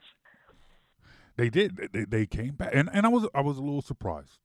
They they I mean they scored the first goal, and I'm like, all right, you know, okay, you know, at least they're not going to get shut out. No no goose egg tonight. Second That goal, was an Andrew MacDonald Yeah. first goal. but That was an Andrew MacDonald first goal. it was, and yeah, you know, and uh, I mean, but I think that also that that also kind of was why I you know wasn't really excited. Because I mean I understand yeah it's Andrew MacDonald but it's also like all right you know you're getting blown out and this dude is scoring your goals you know I must correct myself. It is alternative captain, Whatever. alternative road captain Wha- Andrew whatever. MacDonald first We'll- goal. Oh, we'll, we'll, we'll get. Oh, trust me, we're going to get into that. All right, we're we're, we're going to talk about that situation in a second. All right, uh, but nonetheless, you know they come back, they fight back, they tie the game up, they eventually take a two goal lead. That they do. They then Although we cannot leave Yeah. out Nolan Patrick scored his first Yeah. goal. Well, that was cool. That was good. You know, it's like especially That was good. especially you know you see, you, you're seeing these young guys and you're at a you're at a point in this season especially in all the sports where you're looking you know to see the young guys develop. So nolan patrick scores the goal. You're happy you're excited about that. And you're you're starting to play a very tough team competitively. You know, you Yeah. you go into this game kind of expecting it to be a blowout because you know that this Flyers team is young, this Flyers team is developing, and Nashville is there already. You know, Nashville is where really, you know, you want to you want the Flyers to be eventually. Yes. But they they they come back and and you're feeling good. You're like, all right, you know, things have changed, and you're I. I I'm watching this game a little bit impressed. Uh, I'm not even a little bit impressed. You're you're like, okay, they've they fought and clawed back against a very tough team. They came back and then took the lead, a two goal lead. A two goal lead, yes. It's all very impressive for what they did. You you have to give the players credit for what they did. You have to give Valtteri Filppula credit for what he did. He scored two goals. Mm-hmm. Very much, very much so. But then the rest of the game happened, Caitlin. Do we have And- to talk the rest of the game? Yes, we we we definitely have to Mm. talk the rest of the game, and All we, right. we we we saw what happened. We We did. We, we all watched it, but I I I for conversation's sake, in your uh, in, in, in from your perspective, what happened? It all started with two very, very bad and ill-timed penalties by Dale Weise and Andrew MacDonald, which, yeah, they're they're two players that You, you, you, you mean definitely didn't want to see on the ice at captain all. Andrew MacDonald? Al- I'm alternative, sorry. Alternative road captain. Alternative road captain Andrew MacDonald, Yeah, yeah, who yeah. scored a goal in the game. and then yeah, and then then pissed away all all that goodwill with a dumb penalty. He was doing so well, and then, Pretty, pretty much. and I mean, there are two penalties you cannot take in the last few minutes of the game. Not like the Dale Weise penalty was enough, but then you go and you have a tripping penalty on top of it. Mm-mm.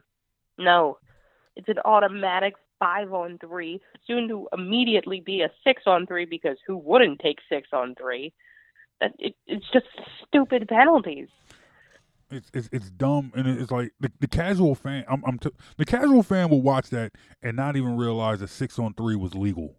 Like, like I, I you know, you're, you're watching that and you're like, this is unreal. I'm I'm I'm watching six six predators versus three flyers, and I'm just like, man, c- come on.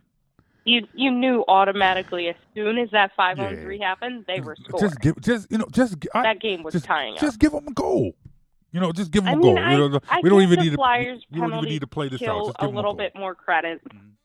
At the end because they held on for a really long time, and it was like towards the end of that first because they got the Mm-hmm. penalties almost simultaneously. So at the almost the end of that first penalty was when the goal was scored. So they held on for a really long time, and if they had managed to squeak it out just a little bit longer, they would have been fine. But I mean, they worked their butts off during that penalty kill, and goals happen. Yes, it was the game tying goal, but what happened after that game tying goal? I'm still frustrated about. Why did? Still wh- frustrated. I mean, that was almost. You, you expect to see a story like this back in the day when Andy was here. We used to always get on Andy Reid about bad coaching, uh, coaching challenges, and especially now. And before we even get into that, let me let me ask you this. Let me let, let me set it up. Do you even like? Do you like this rule change? That uh, a, a Um, lost uh, a lost Mm, challenge. This was one of the this was one of the rule changes that I didn't like you said because I like. knew I did not like this Okay. one.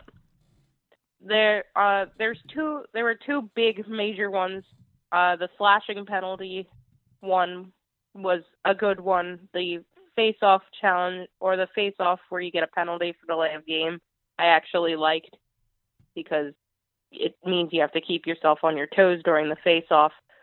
But this challenge one was the one that I completely and totally disagree with because it kind of encourages you not to challenge a play. Mm-hmm. And like kind of going through it after 2 days like I can see why Hakstol was confident about making that challenge because you didn't really have a clear angle Mm-hmm. as to whether or not they were offsides. And a lot of people were questioning whether or not they were offsides coming out of the zone instead of into. Mm-hmm. And I mean, he had his reasoning. Was it the best time for his reasoning? Not when there's a minute 17 left in the game. No. And you were, uh, um, and if he had lost that challenge, which he did, it would immediately go back to five on three, then six on three. And with with that on the line, and given what he said, now I, I want your opinion because you're around this team, you watch this team, you follow this team every day. So Hakstol's explanation was that he it was his call. Now the Flyers have a guy.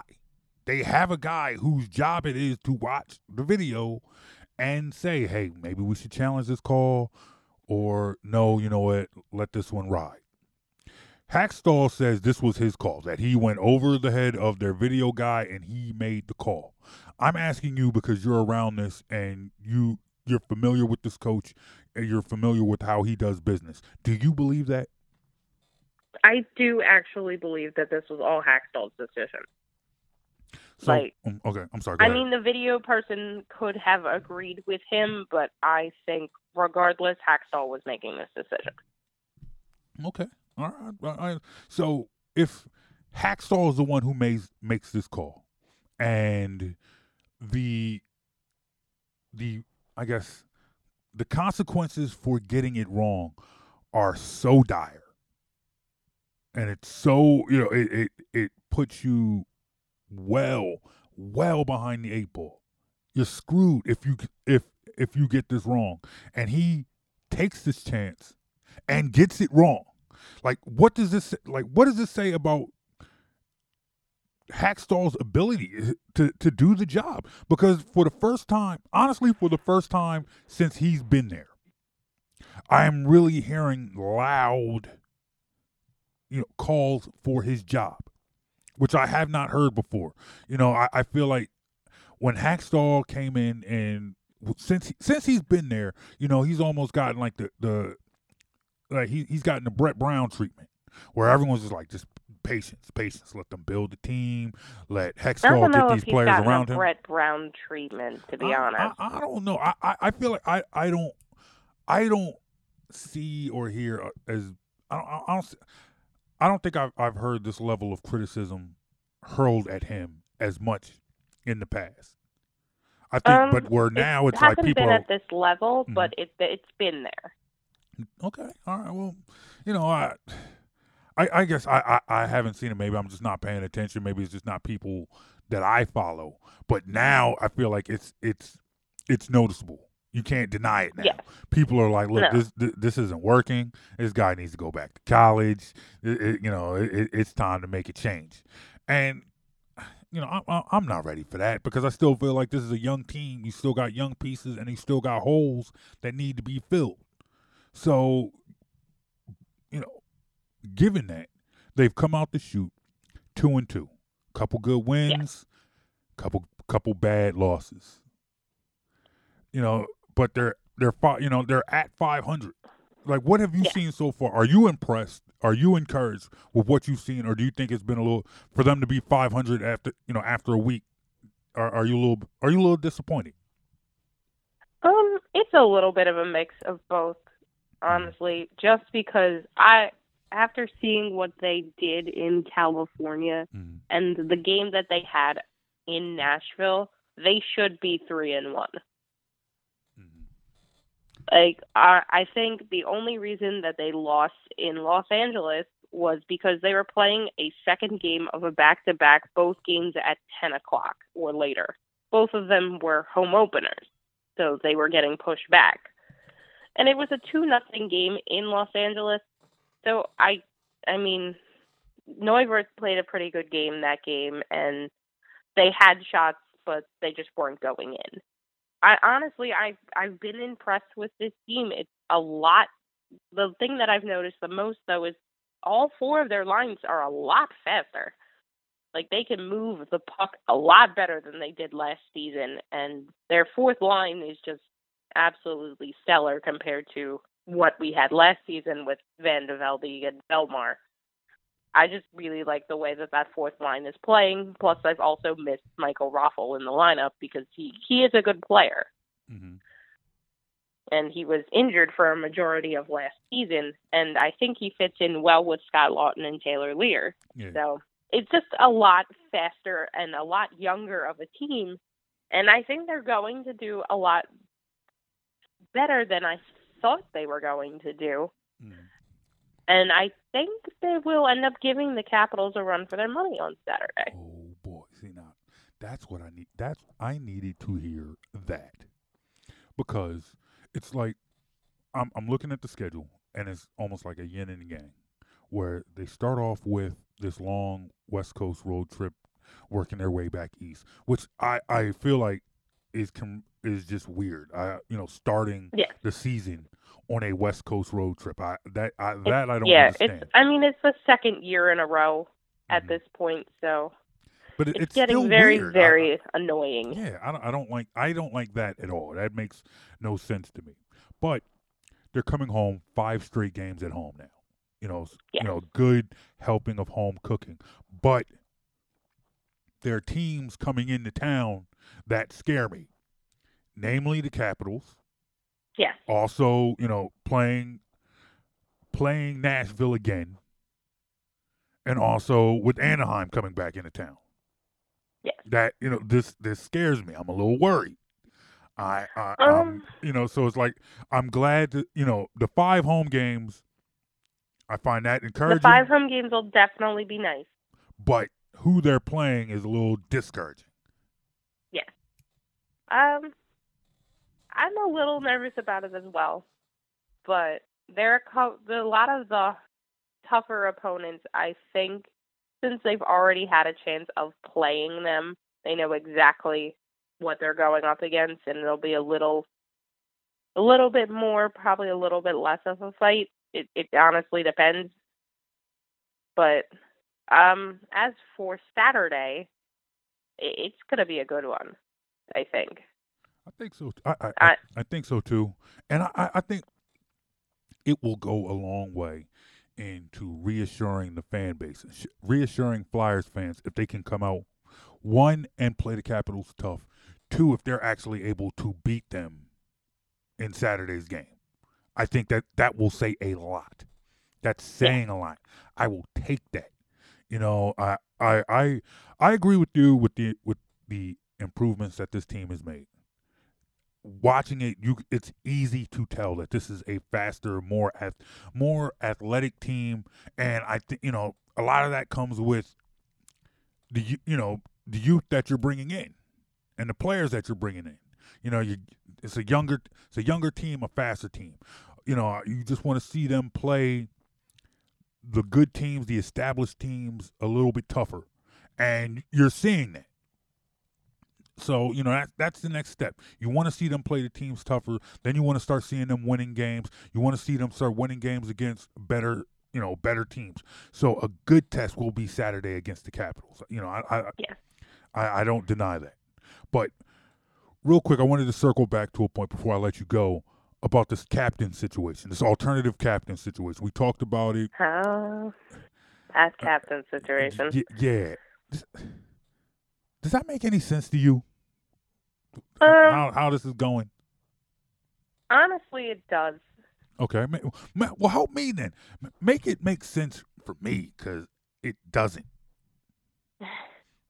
Uh, I mean, when they voted for because the players voted for an alter or alternative captains, um, I didn't know that they were going to split it.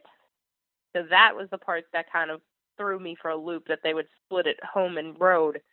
But seeing who got picked as the alternate captain, it, it kind of makes sense because Flyers fans are not going to be a fan of Andrew MacDonald alternative captain for you know all 82 games of the season. No, but but it, it kind of it's like, of course you have the captain. You know, Claude, Claude Giroux's the captain. That's you know that. Yeah. And then Wayne Simmonds is your alternate captain. That once Yeah. again, no brainer, understood. Now it's like, okay, you got your captain, you got your alternate captain. Now we're out here splitting the job of alternate, alternate captain, and then alternate, alternate, alternate captain.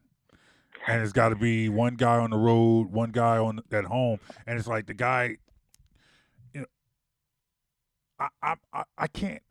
I can't get excited about Andrew MacDonald with the A on his sweater. You know, it's just to me, it just seems like overkill to me. I, it just seems too much. You don't you don't need you don't need to do all that. I understand that the players voted him. He's popular in the locker room. He's well liked in the locker room. He's well respected in the locker room. You can't knock that. It just seems like it's too much, though.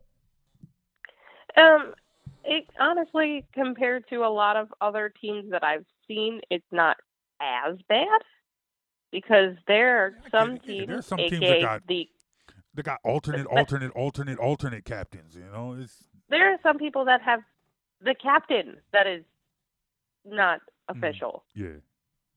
So, I mean, I I, think you're gonna vote put your veterans in that spot, and they wanted to put Andrew MacDonald and Valtteri Filppula in spots like that. Oh. And looking at it, it makes sense.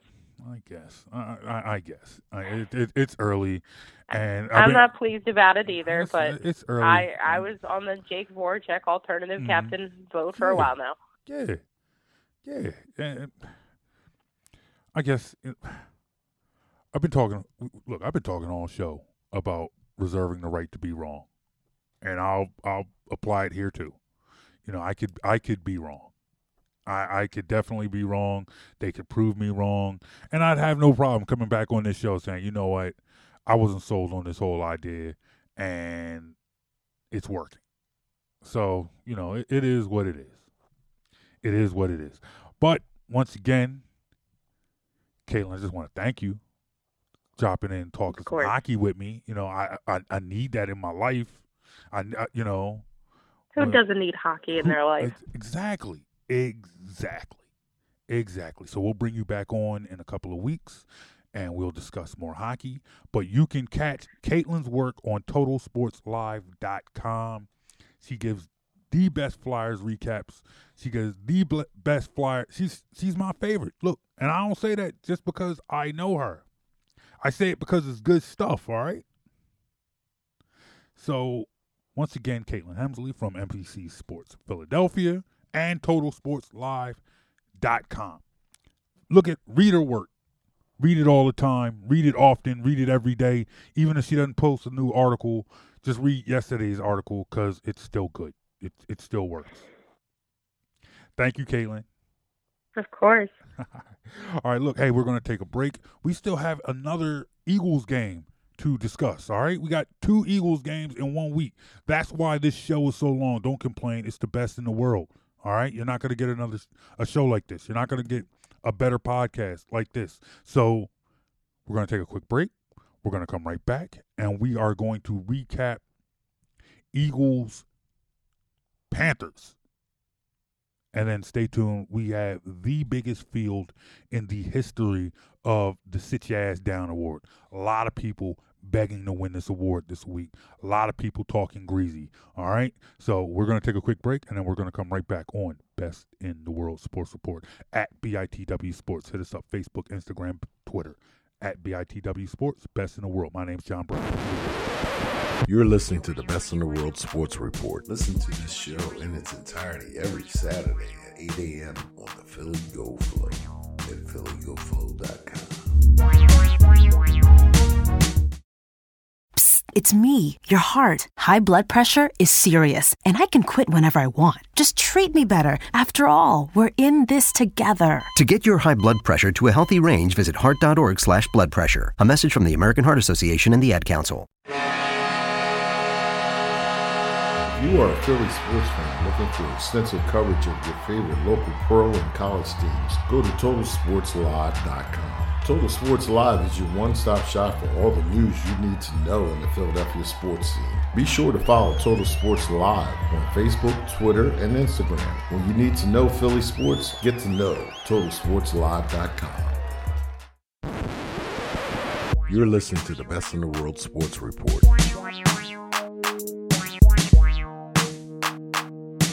Are back on the Best in the World Sports Report. What's going on? John Brown. Jovan Alford still taking a break, but like I said, we have a big show today. Lots and lots to talk about. So we've talked about the Eagles and the Cardinals. We've talked Sixers. We've talked Flyers. And lo and behold, while we're doing all that, the Eagles go and play a second game this week. So, to talk about the Eagles' victory on Thursday night, we had to call in the big dogs. We had, we had to call in the man himself to come talk to us about this game. Live from fanrag.com, from 97.5 The Fanatic. Ladies and gentlemen, let's bring in Mr. Jeff Mosher. Jeff, what's going on, my friend? JB, great to be with you, man, on the Best in the World Sports podcast. What a great time! Obviously, for Philadelphia sports, you got the Eagles at five and one. You got the Sixers, who are just ready to uh, take the NBA by storm. A healthy Joel Embiid, and my God, we even had a little bit of a, a nice little, uh, I guess, September there with Rhys Hoskins and the Phillies. It's about time to be proud to be a Philadelphia sports fan again, right? We we have suffered for so long. I I, I need this right now.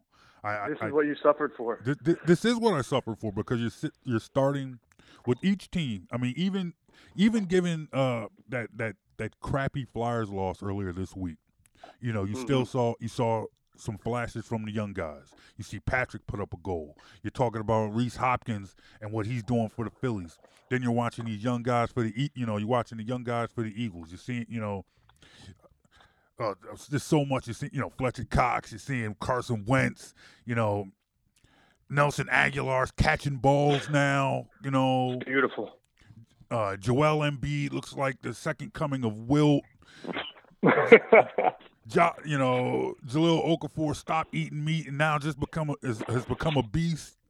I, I don't know. You know, I, I, I think we're. I, I think you know, the, the winds of change are blowing in this city, and we're finally going to have some sports that we can enjoy watching. You know, no more, no, no more having to drink yourself to sleep after after a, a Philly sports game. You know, Th- things things are changing. We got a we have a five and one football team right now.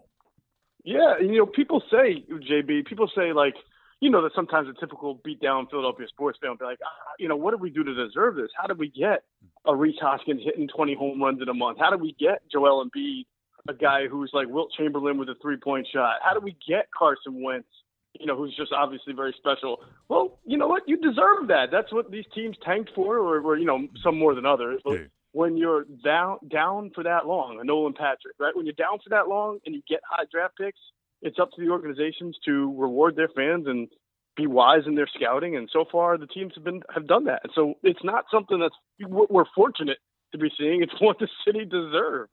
It is. It is because you know you you you feel like, especially when you're talking Sixers and you're Mhm. talk and you're talking Eagles as well, because I feel like with the Sixers it was a little more it, it was a little more like I got you know, jarring because you know they were so bad, and with the Eagles you kind of I guess when when we moved from Andy to Chip, there was there was still there was still a, a nucleus there. You know, there was still a team that had that had Sure. Shady, that still had Djax, that still had Maclin. So you felt Yep. like, okay, you know, this is a team that that may have lost its way, but with some tweaks can once again be great. And for a season, you thought you were on the path to greatness, Yep. and and then the next two seasons came and it was all lost. But nonetheless, No doubt. nonetheless, from from that, you know, you have now you have your franchise quarterback. You have a wide, you know, probably. I mean, quite frankly, this, right now, I mean, and, and and that's not even trying to like overdo it or oversell this, but this could quite possibly be the best, most complete wide receiver core that I have ever seen in my life as an Eagles fan. You know, it was like no, I'm like I'm not trying to I'm I'm not trying to to blow this up. But when you look at you know the history of the wide receiver position, especially if you want to go in the last 30 years.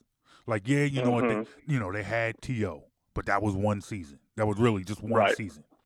You know, uh, Calvin Williams, Fred Barnett, they were good. Maybe not great, but they were good. And then you saw, you know, and, and then you saw the magic act that was what Donovan McNabb was able to do with guys like James Thrash, uh, Todd Mhm. Pinkston, uh, a way past Torrance his Small. prime, yeah, Torrance Small, Antonio Charles Freeman, Johnson. like way past his prime, you know, th- Yep. things like that. You know, for him to, you know, playing it, you know, pretty much his entire career with those guys and to walk Mm-hmm. away at the end of his career being the greatest quarterback this franchise has ever seen, I think is, is a testament to what he did. hmm So now you see. Oh yeah, no doubt. So, now you- you're here. Now we're here. You have Jeffery. You have Smith. Yeah, Smith struggled a little bit, but he's. I think he. I think he's turning it around. I, you know, especially the last two games. I'm. I'm. I, Mhm. I think I see improvement. So I, I mean, this wide receiver core is great. Well, well, great compared to what we've had in the past, but you know, it's, it's great. Yeah, and you like the diversity of it. And, you know, the Eagles have always had, I think you were mentioning this, until they brought in T.O., they were very, you know, under Andy, they were known for kind of having kind of the same guy, right? The mm-hmm. same type of guy, whether it was inside, outside, or the slot. And then even even post T.O., really being more focal on in the passing game on Westbrook in the slot and Avant than, say, until they finally got you know, DeSean Jackson and Jeremy Maclin. And then when they had Jackson and Maclin, you kind of had two speed guys, right? And your your guy in the middle, of Avant, was your physical slot receiver. But now, for the longest time, I thought the Eagles, I don't think intentionally did it, but they kind of get into this pattern of, of uh, ignoring things, right? They ignored cornerback in the first two rounds of the draft for 12 years in a league that was starting to become more and more pass oriented.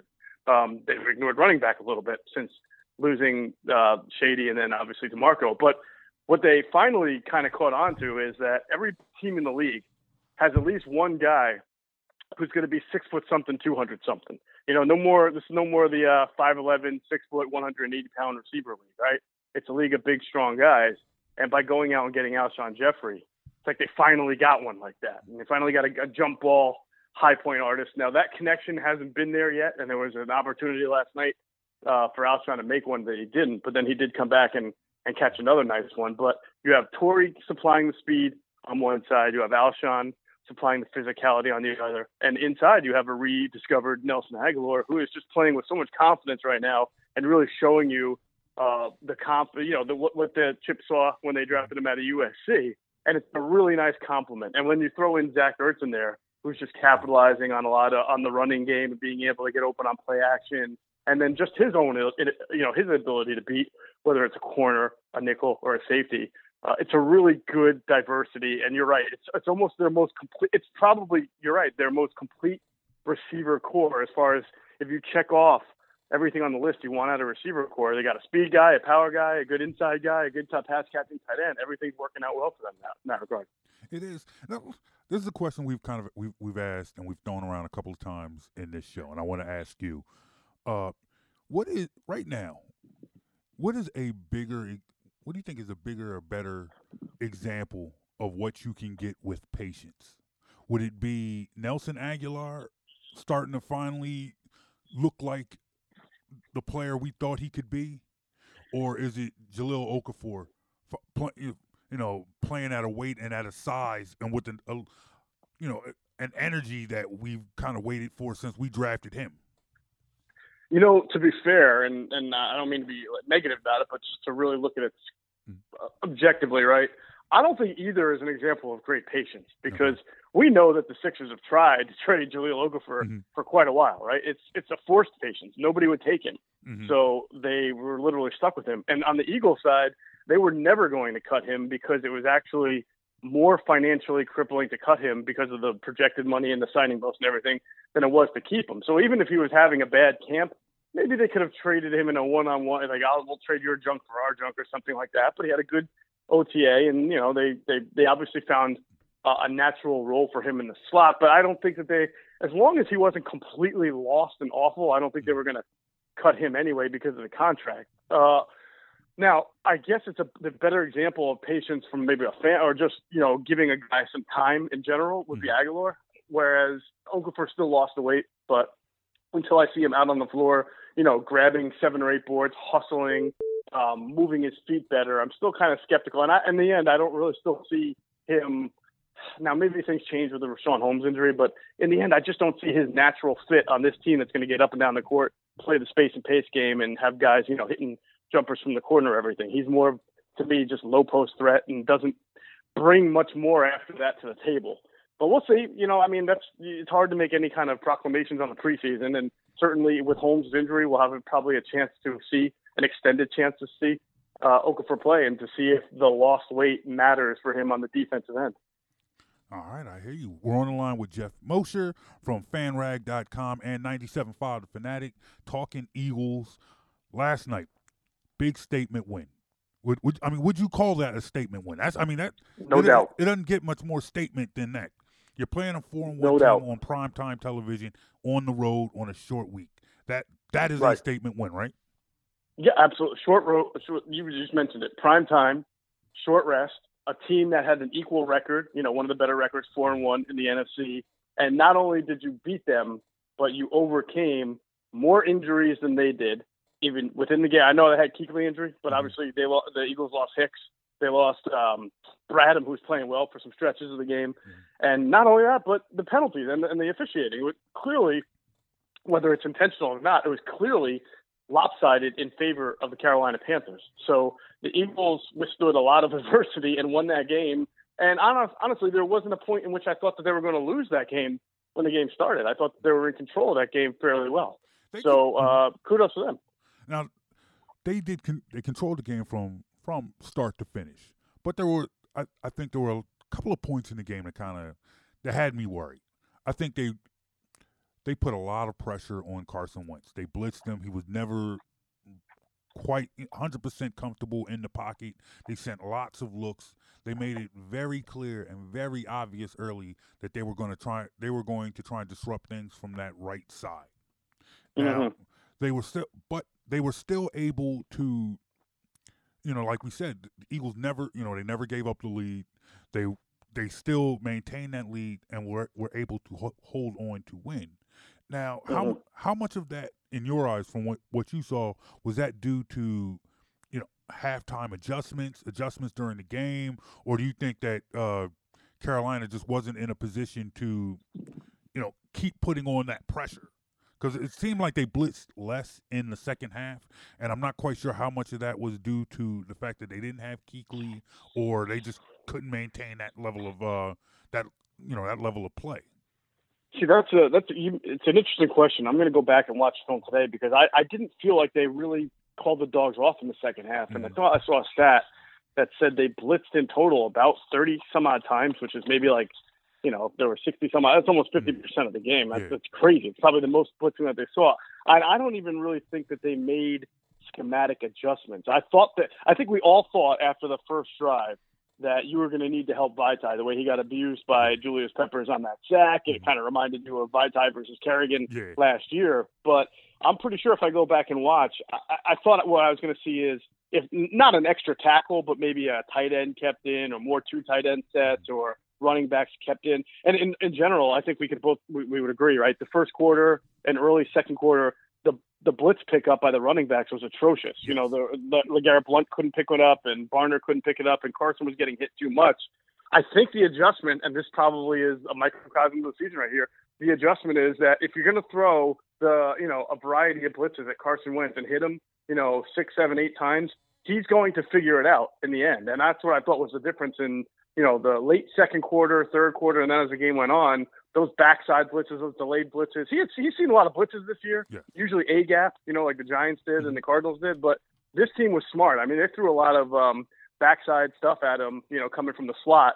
That once they started doing it repetitively, he picked it up. And you know, there were a couple of times he tried to hit Agholor and didn't. Then he did get him for the touchdown. Then late in the fourth quarter, he knew he should have got him when he went to the sideline and checked the tablet. So I just thought he made the adjustment to know they're coming after me. I got to get it rid of the ball quicker. And obviously, to continue to, to now they didn't run the ball 40 times, but the fact that they never abandoned the run, I think, always helps. So um, it all it all plays into what they've been doing ever since that Kansas City game, which is trying to have a good ratio, trying to keep Carson as upright as possible, and then let Carson control the tone and the uh, and the pace of the game, which he does exceptionally for a kid who's playing his 22nd game. Now, let's let's uh, kind of pivot towards the coach here, where he Mhm. took he took a lot of heat after that Kansas City game. Took a lot of heat after that Kansas City game, especially for the run pass ratio. But yes, he did. To give him credit, you know, I, I guess I, I've I've been very imp- I've been more impressed with him these last two weeks because Mhm. you know when you look at the box score, when you look at the stat sheet, you know the the rushing numbers might not necessarily jump out at you, but it shows you Mhm. that there was a commitment to stay to stay with it. And I feel like it, Mhm. it impressed me more in the last two games than the previous than the two games previous because Mm-hmm. the Giants are horrible against the run, so of course you're going to run on them. The Chargers are horrible against the run, so of course you're going to run on them. But he's he stay he stuck with the run with you know against the Cardinals who are who are better run you know run de- uh, better run defense as well as the Carolina Panthers. And I feel like that is a testament you know for all for all the times that we have you know crushed Doug. Mm-hmm. and, and and we, we we want to just you know pile on him for his play calling. You know I think he he deserves a, a a high level of credit for being a for sticking with the run the last two weeks. No doubt. I, I feel like JB, you, you know, you brought up how he got killed after the Kansas City game, but if you really think about it, and this is this is kind of freaky, right? Doug really the height of the ant of the Doug backlash was really after the Giants win because of going for it on fourth and eight and turning what looked like was going to be a, an easy win for the Eagles at the time, the way the Giants were playing, and then you know the lead that they took going into the fourth quarter, right? And then that becoming a close game, but I I feel like that has been the turning point for the Eagles. That fourth and eight, mm, you know, sack. Because if you think about it, right, it's a turning point from two reasons: offensively and defensively. Defensively, it became a turning point. It could maybe a rallying cry because what mm-hmm. happens is the Giants drive all the way down the field, get to the goal line, and not only did the Eagles put up a goal line stand, but I mean they really stopped them four straight times. I mean it's amazing that Sterling Shepard was in the end zone twice and didn't have a touchdown. And then they obviously try to run it on fourth down for some stupid reason, and the defense stops them. And ever since then, I feel like this defense, especially this run defense, has been, and you saw it last night against Carolina, has just been tremendous. And they really get after the run, which really puts the offense in a lot of, you know, third and longs.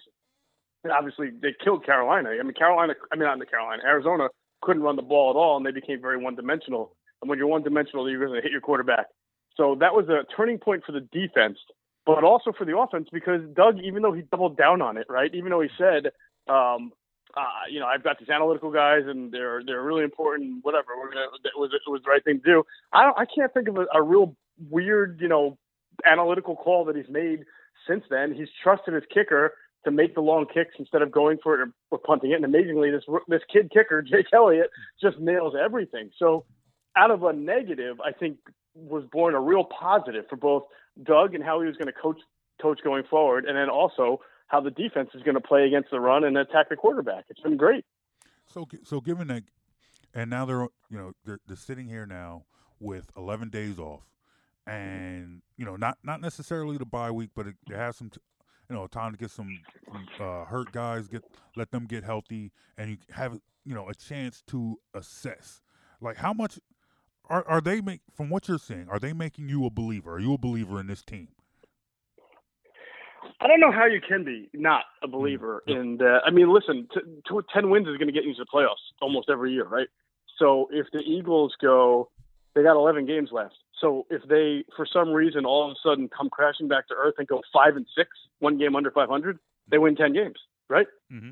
Do I have that right? So they could no wait. They're four and one now, or five and one. What five and one. Five and one. So if they go, yeah, five, so that's six games. I'm sorry. There's, so there's ten games left. My fault. If they go five and five, yeah, if they just play 500 football, then they're in the playoffs, or they got ten wins. So it's hard. I, I I'll say I'll put it this way, JB. I, I um pick them to lose against the Chargers. That's the only game I haven't picked correctly yet. Okay. I picked them to lose against the Chargers because I didn't think, and in going into the year, I picked them to be an eight or a nine win team because I didn't feel like they deserved any benefit of the doubt.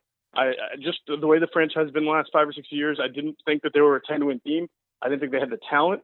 I said the only way they would be a playoff team is if the quarterback plays out of his mind because a quarterback can, can do that, cover up deficiencies, right? Well, the quarterback's playing out of his mind. Um, if you really look at it, there are a lot of players who are playing well.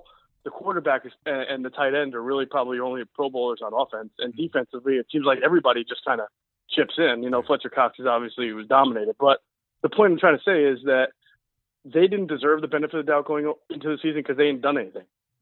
They've done something now, so they deserve the benefit of the doubt. So, you know, I'm not going to sit here and continue to be kind of that, you know, really skeptical guy. I know it's a long season, but do I think that they can win five games over their next ten? The way they're playing, absolutely they can. So um, I, I think that you should be believers in them. I understand. Look, I've never not. All right, let me not, not tell that lie. Okay. but no, I, I, I, I am encouraged. I like what I'm I like what I'm seeing, and I think I I view it the same way as you, in the sense that, all you know, even if they play 500 ball at the end of the season, gives them 10 wins. You're sitting there, Right. you're looking at, and and it's like you you can only take it one step at a time, and I think we've seen as far as the NFL is goes, all you have to do when when when it comes time for the playoffs, all you have to do is get in, and then it's anybody you know anybody's game. We're sitting there. We watched what a Giants team win a Super Bowl at nine and seven. You know, it, Mhm. so it, it, it can happen. And I'm not, and, and trust me, I'm not coming out here predicting Super Bowl, calling this team contenders. But it's like you have to, you know, you, this is a process. You know, if I could if I could steal from the Sixers a little bit, this is a process. And I, I totally agree. and you Totally agree. It was a developmental year for the quarterback. I, uh, so, and I- I don't want to call it gravy. I know Eagles fans are, you know, hungry for any win that they can get in a Super Bowl title, but I wasn't thinking of playoffs this year. I really wasn't. And so, if they make the playoffs, that's to me, it's just it's all about what they do going forward with Carson Wentz. And right now, you couldn't be happier. I don't think you could be. You could ask for more from the kid. No, and it's not because I, I feel like this is this is a team. This is a team making strides. You know, this is not Mhm. necessarily a team that's overachieving. You know, it, this is this is what players, the players that you brought in are doing the jobs that you hoped that they would. You know, your quarterback is Right. playing at a high level and he's making decisions and he's playing at a level you would expect a player that you drafted second overall to make. You know, you went Mhm. out, you spent money on a bona fide number one wide receiver. Now he's not he might not be putting up the the numbers you would expect a number one wide receiver to make, but what he is what he is doing is he de- he he demands attention and he's freeing up uh, Zach Ertz to have the breakout year that I feel like we've been promising and hoping for for for Zach Ertz for about three four seasons now. You know, it's like we're, we've gone from I think this will be a breakout season for Zach Ertz to saying Zach Ertz is having a breakout season. You know, yeah, it's like it's it, it, it is happening now. You know, yeah, the, yeah. Nelson, once again, you know, just to go back to Agholor, Agholor playing like somebody you drafted in the first round. You know, He Yeah, might, you know, yeah. he might not be your number one wide receiver, but he's a hell of a number three.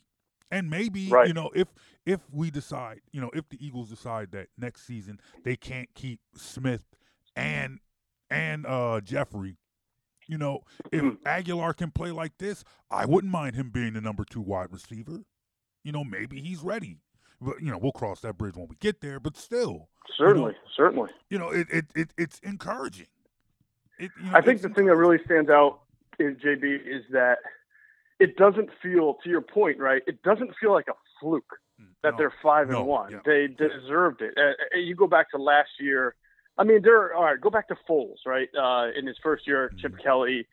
I liked it. I enjoyed it. Um, I was an advocate of him staying because I always feel like quarterback continuity is important. Mm-hmm. But I also wasn't clowning myself into feeling that he was going to be the next Tom Brady, despite the 27 and 2. Mm-hmm. There was some kind of flukish feeling in that. I think everybody in deep down in their mind knew not only that, but that, like the eight of their their wins came against backup quarterbacks. Mm-hmm. You know, so it's it, there was a flukish feel to that. Last year, three and zero. You beat Cleveland. Everybody beats Cleveland. Doesn't matter if it's Carson's first game, right? Uh, then you come home. Then you go beat Chicago. I think you knock Cutler out of that game. It, it- things went your way, and then you come home and destroy Pittsburgh, which is very weird, right? That to me felt flukish. And while everybody was riding high, I'm like, mm, I'm not quite sure I'm ready to go on this. You know, if you're three and zero, there's a 75 percent. Nothing about this year, maybe other than the 61 yard field goal, which honestly won the game. It doesn't. I mean, doesn't mean if he missed it, the Eagles couldn't have won in overtime. Nothing really feels flukish. There's no weird bounces of the ball. There's nobody playing at such a high level that you didn't expect, other than maybe Patrick Robinson. Um, but based on, but there's nothing. It just feels like they go out there and put a workmanlike game out. They control the ball. They control time of possession. They limit their turnovers. They play smart. They play fundamentally sound, and that's what wins games. And that's why they're five and one. That's why I feel like it's okay to believe. It's okay to say, hey, this is a pretty good team because everything that's going on seems natural right now. It does. It does. Hey, we are on with Jeff Mosher from Fran- fanrag.com and 97.5 The Fanatic, talking Eagles, talking believing. Don't stop believing. You know, it, it, it- it's time to believe in green. Uh, you know, they once again they're they're playing at such a high level, and of course, you know you're going to talk about Carson Wentz and what he's been doing, but also a huge factor in their success, especially last night, was this defense. Fletcher Cox returns and just made his, you know, just ma- made his presence felt that game. You know, he he was he, he's like an instant impact. I feel like every I feel like just about every play, if, whether he made the tackle, whether he made the stop or not, his hand was somewhere on Cam Newton all night long. Yes, it was. Uh, uh, he he gave that he gave those offensive guards and those offensive tackles fits all night long. You know, and there's, and I I I heard Doug talking about he, there was no way he, they were going to keep him out of the game uh, last night, but I mean, he was huge, right? He was enormous. I mean, he's such a difference maker, and you want you want to know why certain guys, especially interior linemen, get paid so much money Well, in close games, which the Eagles have played in four out of six of their games right now, have been one possession, I believe. Right, the Washington opener was by they win by 13, and then obviously Arizona was a blowout. Every other game is a one possession game. In a one possession game, there's going to be four or five swing plays, right, that mm-hmm. are going to determine the outcome. And Fletcher Cox last night is a part of two or three of them. He had um, the the tipped pass, I think, that resulted in Cam's inter- first interception or second, I forget what. Uh, the, yeah, the first one because the second one was on the screen, right? Mm-hmm. And that one sets up a nice, easy. I don't want to say easy, but it puts the Eagles 12 yards away from the end zone, right? And then there were a couple of times where he just hit the quarterback or his uh, pocket collapse forced Cam to uh, forced Cam to have to throw a ball that was high or hurried. It, it, it may only be five or six times a game, but they're so crucial and yes. so vital because those are the plays that determine the outcome. You're playing a four on one team on primetime television at their at their place. If you can give your off, you're you're giving your offense in that first quarter, that first quarter, great field position every time. It was so important. It was so you know it was so vital. It was almost like you could almost give Fletcher Cox and you know and, and, and select members of that defense offensive player of the uh, of, of the game because they kept giving the offense the ball with great field position and help them you know put and just helped them keep Carolina on their heels. Like Carolina never looked yep. comfortable in that game. Never. No, they really didn't. They did not. And um, I, it's funny because JB, there were some times where I thought that Cam hurried to throw because he thought there was going to be pressure even when there wasn't. Mm-hmm. So when you start to get that psychological advantage mm-hmm. where teams are already getting rid of the ball, like Eli getting rid of the ball in like one and a half seconds just because he doesn't want to get, you know, hit and he's got a terrible line. And it's just such a great advantage for your defense. And you don't have to be perfect every play. You already got kind of that mental edge over them. It is. It is. And, uh, but I, I like I said, I know. I can know. you believe this team gets Ronald Darby back? In a few weeks. Can you believe that? I mean, that's the, the to me that's the biggest their ability to win games despite having Darby out, uh, lose Sproles for the year. You had you lost Fletcher Cox for two games. You had lost Corey Graham and Jaylen Watkins. Uh, last night you lose Hicks for a little bit, and hopefully that's not long term. That to me is kind of this under discussed element of this team, how resilient they've been, just dealing with you know injuries and then having to compensate. Very, very very resilient, and I think that kind of speaks to the point of the excitement that people that fans have for this team. Whereas you're mm-hmm. looking at you're, you're looking at this defense and you're impressed and you're encouraged by the way the secondary has played because everybody going into the season was worried about how the secondary was going to play. You kind of knew mm-hmm. that the front seven was going to be solid. You knew, like, you knew what you were going to get with uh, with Fletcher Cox. You have a number one draft pick at D end that you know is eventually going to be the D end of the future. You know what you're getting with Graham. You know, you know Hicks, and you and you kind of saw, you knew you know Kendricks would be okay. You know, mm-hmm. You, uh, mm-hmm. I don't think anyone saw the level he's played this season, but you, I, I I don't think there was reason to be you know worried about Kendricks, but you were worried right. about the secondary, and and the second Darby went out you went from worried to just straight panic. But they yes, played sir. well, and now you're sitting there saying, okay, now this team is rolling. They first six games they played four on the road. They got ten games left. They got a three game homestand, and they they have a chance to get healthy, healthy in the places that have been that you know have, have been sore spots, have been concerns for people. So yes, they, that's right. You see Darby coming back, you're like, oh, oh wow, this is this is going to be all right. Yeah, I mean, I really thought that they were in trouble when Darby got hurt. I thought it was back to last year's kind of. It's like here we go again. You're back to you know you're gonna have Jalen Mills on one side, and you're gonna have either Patrick Robinson or the rookie Rasul Douglas on the other, mm-hmm. and that's going to be a detriment to the team. And you know, in some cases it, it, they've had it's been detrimental at in, at some points, right? Mm-hmm. Because they're not great corners, but in other cases they've been able to compensate. It's uh, it's, it's their ability to compensate has been just um, unbelievable so far. Whether it's the offense picking up the defense by being ball control, or just the front four rush or front seven rush, uh, you know, helping out the back end.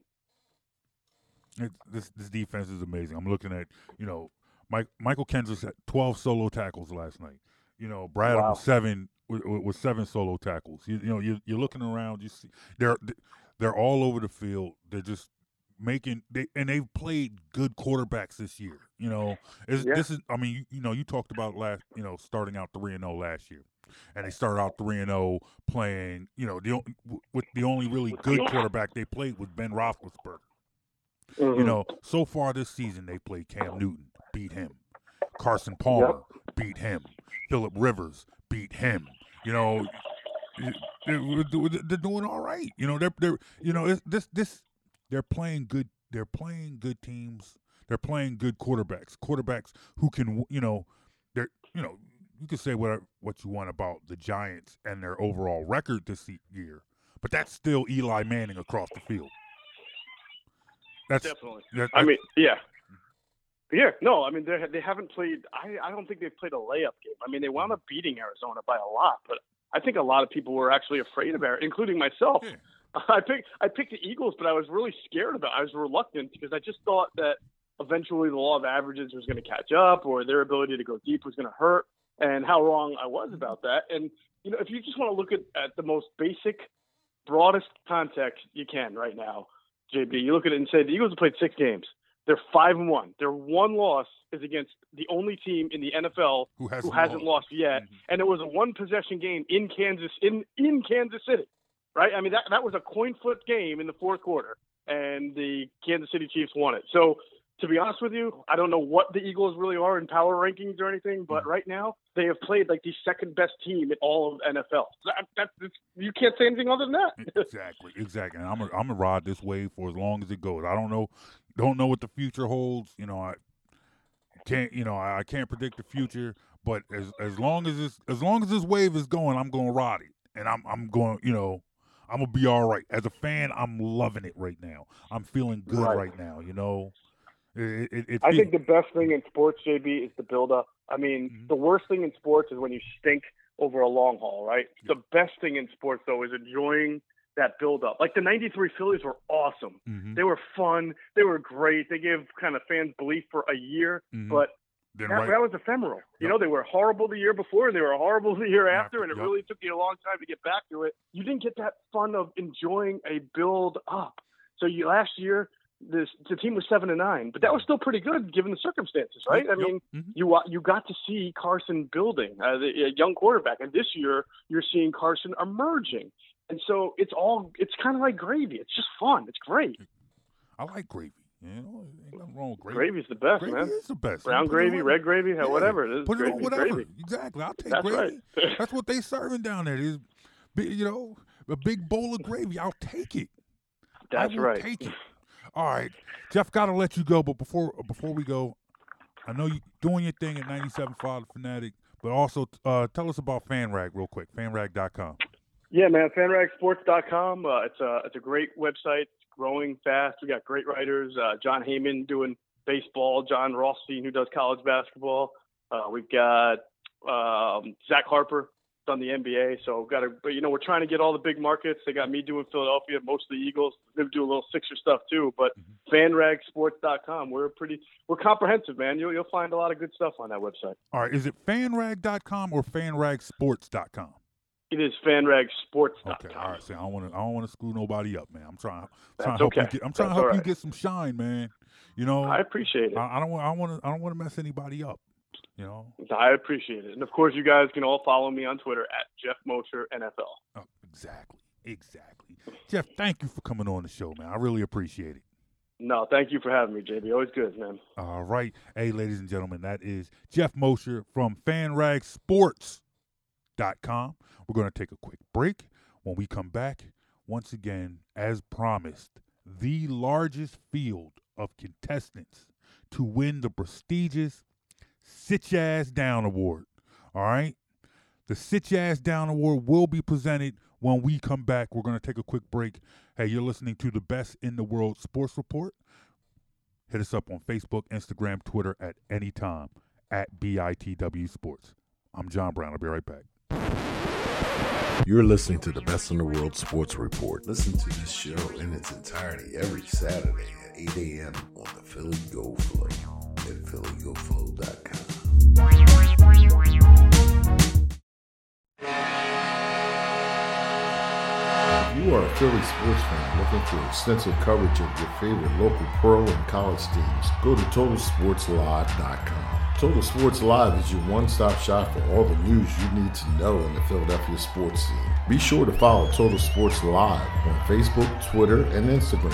When you need to know Philly sports, get to know TotalSportsLive.com. One in six seniors faces the threat of hunger, and millions more live in isolation. Drop off a hot meal and say a quick hello. Volunteer for Meals on Wheels by donating your lunch break at americaletsdolunch.org. This message brought to you by Meals on Wheels America and the Ad Council. You're listening to the Best in the World Sports Report. Yo, it has been a really good show.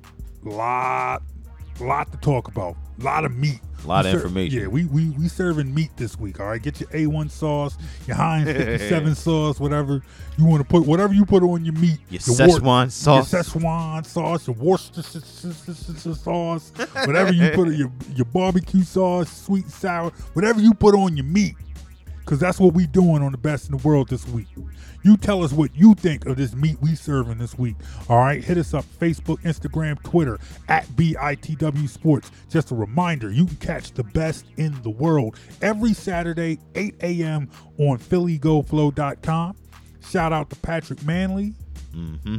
who asked me specifically to shout him out. Even though you do it every week. Even though I do it every week, But he that's said, all right. He said, "Make sure you shout me out this week." So here's your shout out. We'll see if he listens. I, I do this all the time. I, I Yeah, I know. I, I want to see At this who time, listens all the time.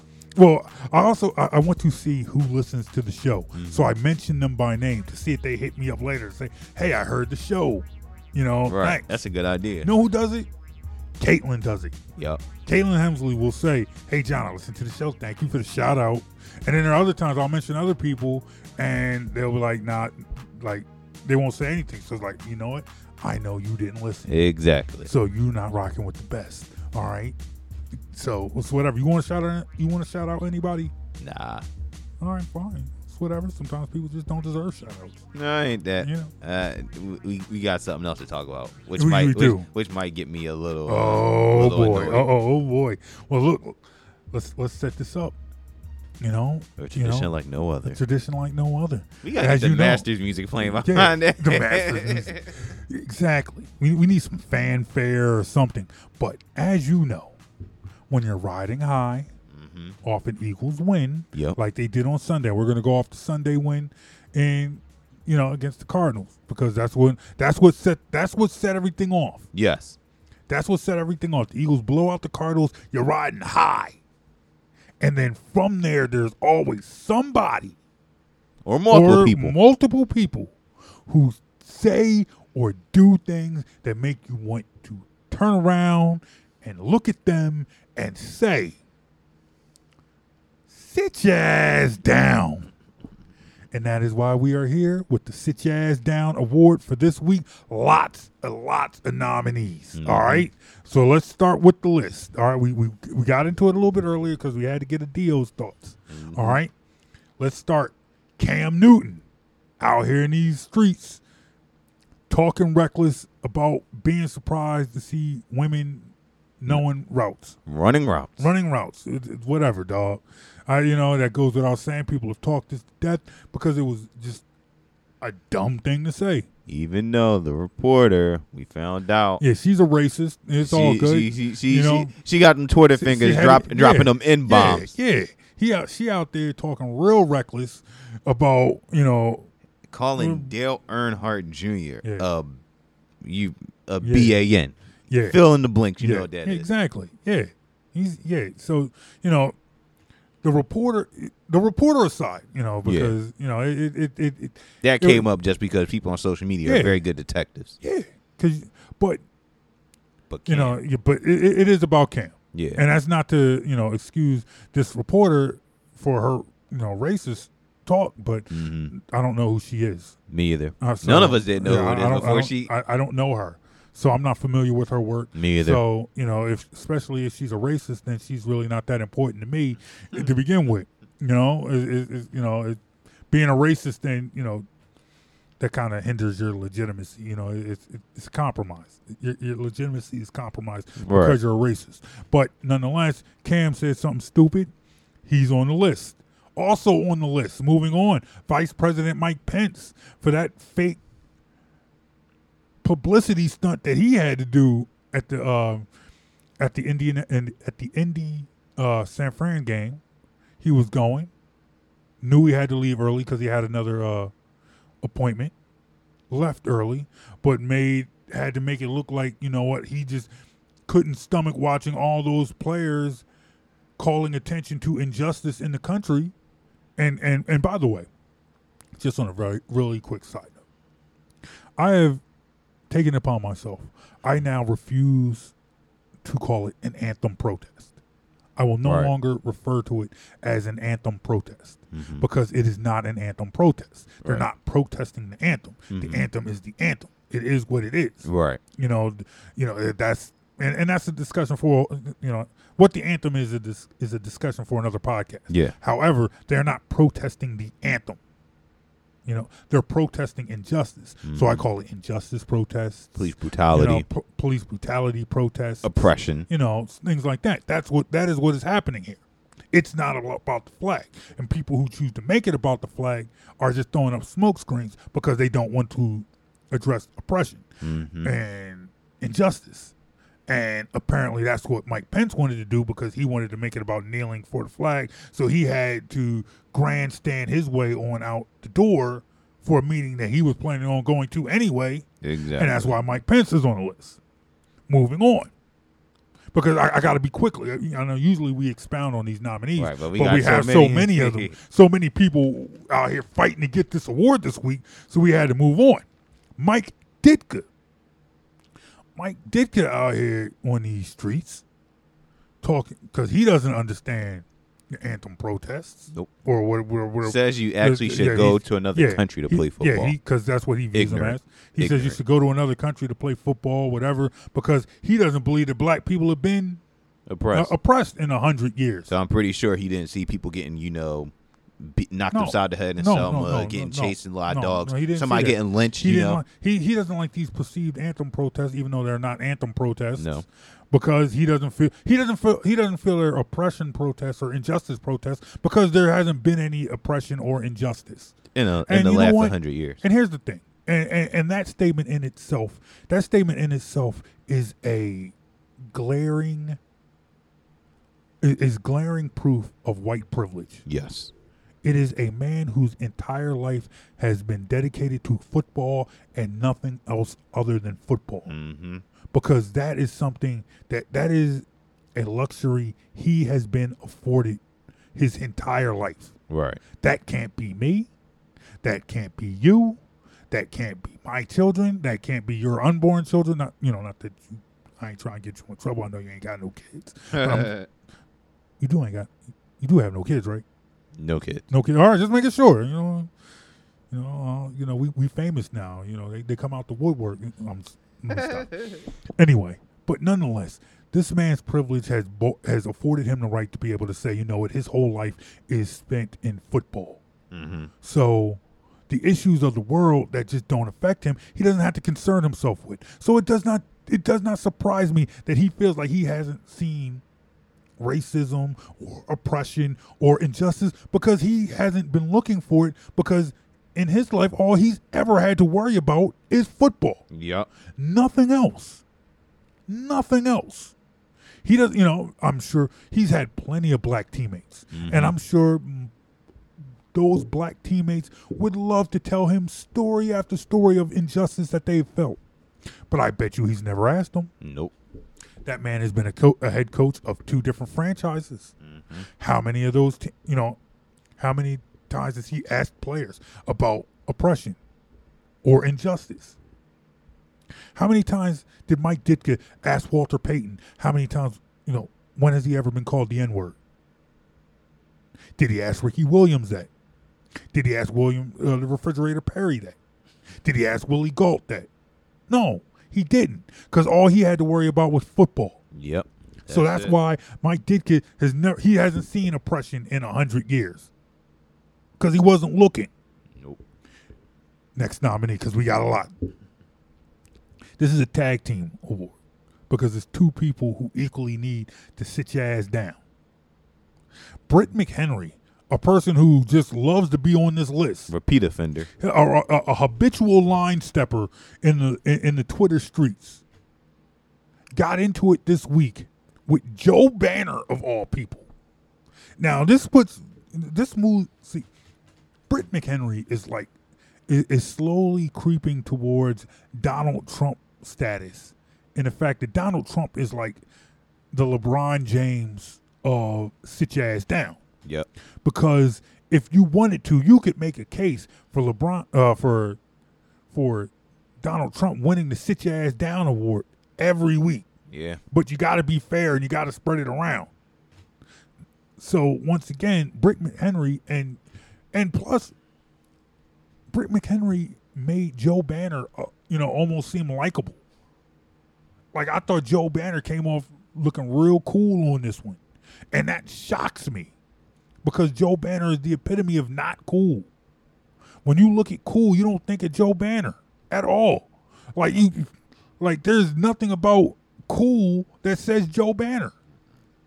But they got into it, you know, are you know, once again talking about oppression protests and injustice protests and how that and how that can be misconstrued as anthem protests. They got into it, you know, threw some jabs back and forth.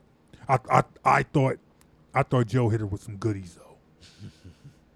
And then you follow that up with Britt McHenry then trying to go after Eminem. So she's trying to just get Ether twice in the same week. Yeah. It's not going to end well for you, Britt. Sit Nah. your ass down. Stay on Fox. All right, stay, stay, stay, yeah, stay with whatever you're doing. Stay, Yeah, wherever keep, she's keep public, yeah, keep publicly. hang out with Clay Travis. Yeah, and that's another story. He didn't make the list, No, but you know but he's he- but- working but on yeah, it. he's- he's getting there. Don't worry, be patient, Clay. Your time is coming. All right, the next nominee, Jerry Jones, because Jerry Jones came out and said, you know, after you know he after that week where the whole team kneeled before the anthem and then stood up, whatever, he then said that he was going to force his players that he wouldn't play players that stood for that kneeled during the anthem to call attention to injustice. He didn't agree with it. He felt he said he would bench players.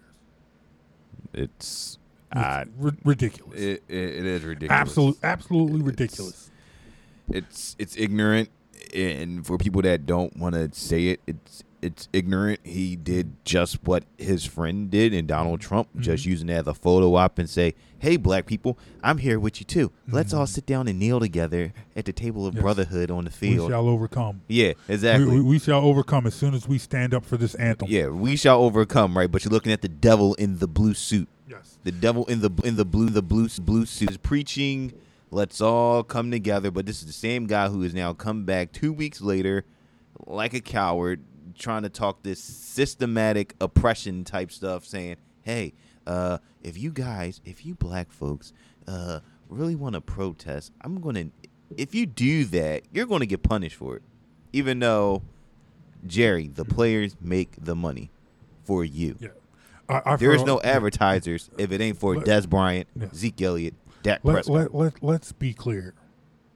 Jerry Jones is Emmitt. Smith, Yes. Michael Irvin. Yes. Jer- Jer- Jerry Jones is rich. When Jerry Jones bought the Dallas Cowboys, he was a multimillionaire. Right. Now he is a billionaire.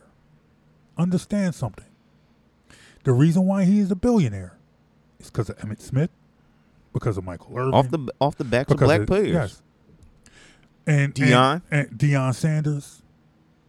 You know, Alvin Drew Harper, Pearson.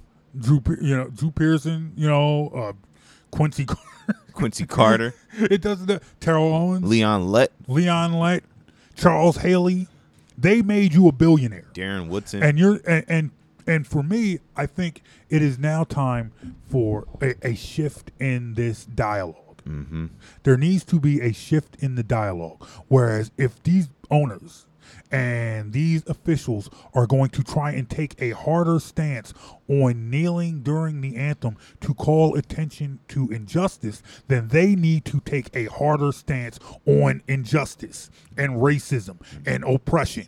So, and I think that goes for all people. If you're going, if if you're going to sit here and you're going to voice your opinion and you're going to have a strong opinion and you're going to parade your opinion about about how you feel about people how they choose to address the injustice and oppression and racism in this country, then you better have a better statement of what you plan to do and what you would like to do to combat that. Yep.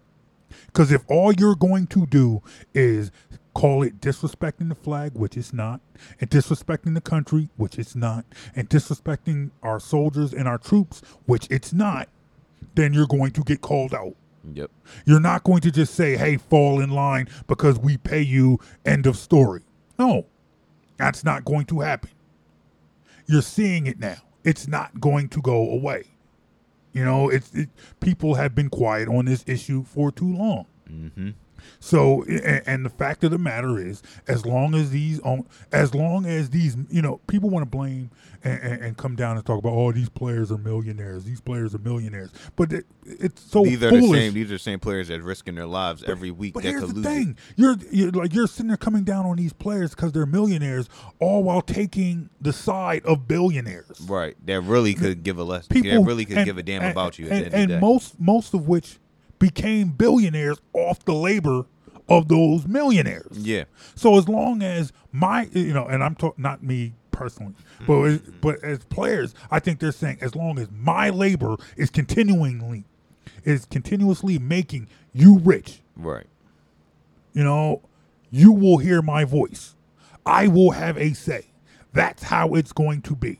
And as long as the Jerry Joneses and the Britt McHenrys and the Clay Travises and the Jason Whitlocks and whoever else wants to chime in with their off base uh, takes and assessments and observations. As long as they want to say, as long as they want to try to make this about disrespecting the flag, then there's going to be people saying, no, that's not what it's about. Right. It is not a disrespect thing. It is a race thing. I know how as many people want to say, oh, it's not a race thing. It's not a race thing. Yes, it is a race thing. And if you aren't and if you aren't prepared to talk about race, then it's time for you to sit out the conversation. Yep. Plain and simple. So Jerry Jones is on the list. And that brings us to his buddy Roger Goodell, who wanted to, I think, who really wanted to kind of, uh, I, I guess, tighten the reins a little bit. Yeah. Play in the middle. Yeah, he wanted he wanted to play in the middle. He he's he's really trying to play both sides of the fence in, on this issue. Mm-hmm. Whereas he realizes that the league is seventy percent black. Yep. and you And you most can't, of the, and yeah, most of the, your still skill players are yes. black. and you're not you, you're you. I think he realizes you can't sweep this under the rug. No. I think Jerry Jones thinks you can sweep this under the rug, Yep. but I don't think Roger Goodell can. But however, Roger Goodell had the hopes of ending oppression protests. Yes. That did not happen. Nope. To, I- they, they squashed that today. The NFL, the NFLPA said that's not going to happen because I think it's foolish. I think I, because I think honestly, I think had they tried to go along with that, then you're you're you're putting yourself in a position where players are going to call your bluff. What are you uh, like? Are you really going to suspend Malcolm Jenkins? Are you really going to suspend Eric Reid. uh, you know, yes. Are you going to suspend half the, the 49ers team? Are you are you really going to do that? Are you willing to do that? And are you willing and and you see what has happened these last couple of years with Roger Goodell trying to take a harder stance. You saw it with Tom Brady. You saw it with uh, Ezekiel Elliott. Tom Brady was cheating. Yeah. Ezekiel Elliott beat a woman. How are you going to then go to like really? What crimes have these people have, have they committed? None. We're not talking about criminals here. Being black. Yeah. Being black, talking about things that are wrong with this country. That's their crime. Yep. And are you really, you know, I don't think Roger Goodell was ready to fight that fight because in the end, Roger, what is Roger Goodell? He's a lawyer. Yep. He's a lawyer, so he knows how this is going to play out. So he knew that if he if he took this stance, because I because once again, this is an issue that's not going away. Oh, the NFLPA would love to take the NFL to Exactly. court. They've probably been waiting for the day to take them to court. Please. That Morris Smith is probably. He would, I, I, I, I think he probably called him up. Please, you know, do us all a favor and take this to court. You, you, you really don't want this. You don't want this at all. You don't want these problems. You don't want this problem. And in, in the end, what happens? Roger then says, you know what? Hey, man, all right, we, we're going to have to find another way. We're going to have to find another way. We'll we'll backtrack off our. We'll, we got this. We and, all right. and that brings us to our final nominee of the week ESPN, the worldwide leader in sports, turning the list around from, from the worldwide leader to the back of the line playing catch up. Yep. When they suspended Jemele Hill for what is considered a second uh, violation of the NFL policy. Now, a lot of people say the statement that she made that crossed the line that got her suspended was when she suggested and I don't and, when you look at the tweet She wasn't telling. Yeah, I don't she think- was suggesting. I- she didn't come out and say it. She was responding to somebody. I- which I think when ESPN want that, they will want their host to and commentators Mm-hmm. analysis to respond and react with their to their fans. here's the thing, and I know, eh, see, people are, you know, people who don't want to engage in this conversation are going to take the angle of, you know, they told her no politics, whatever, whatever.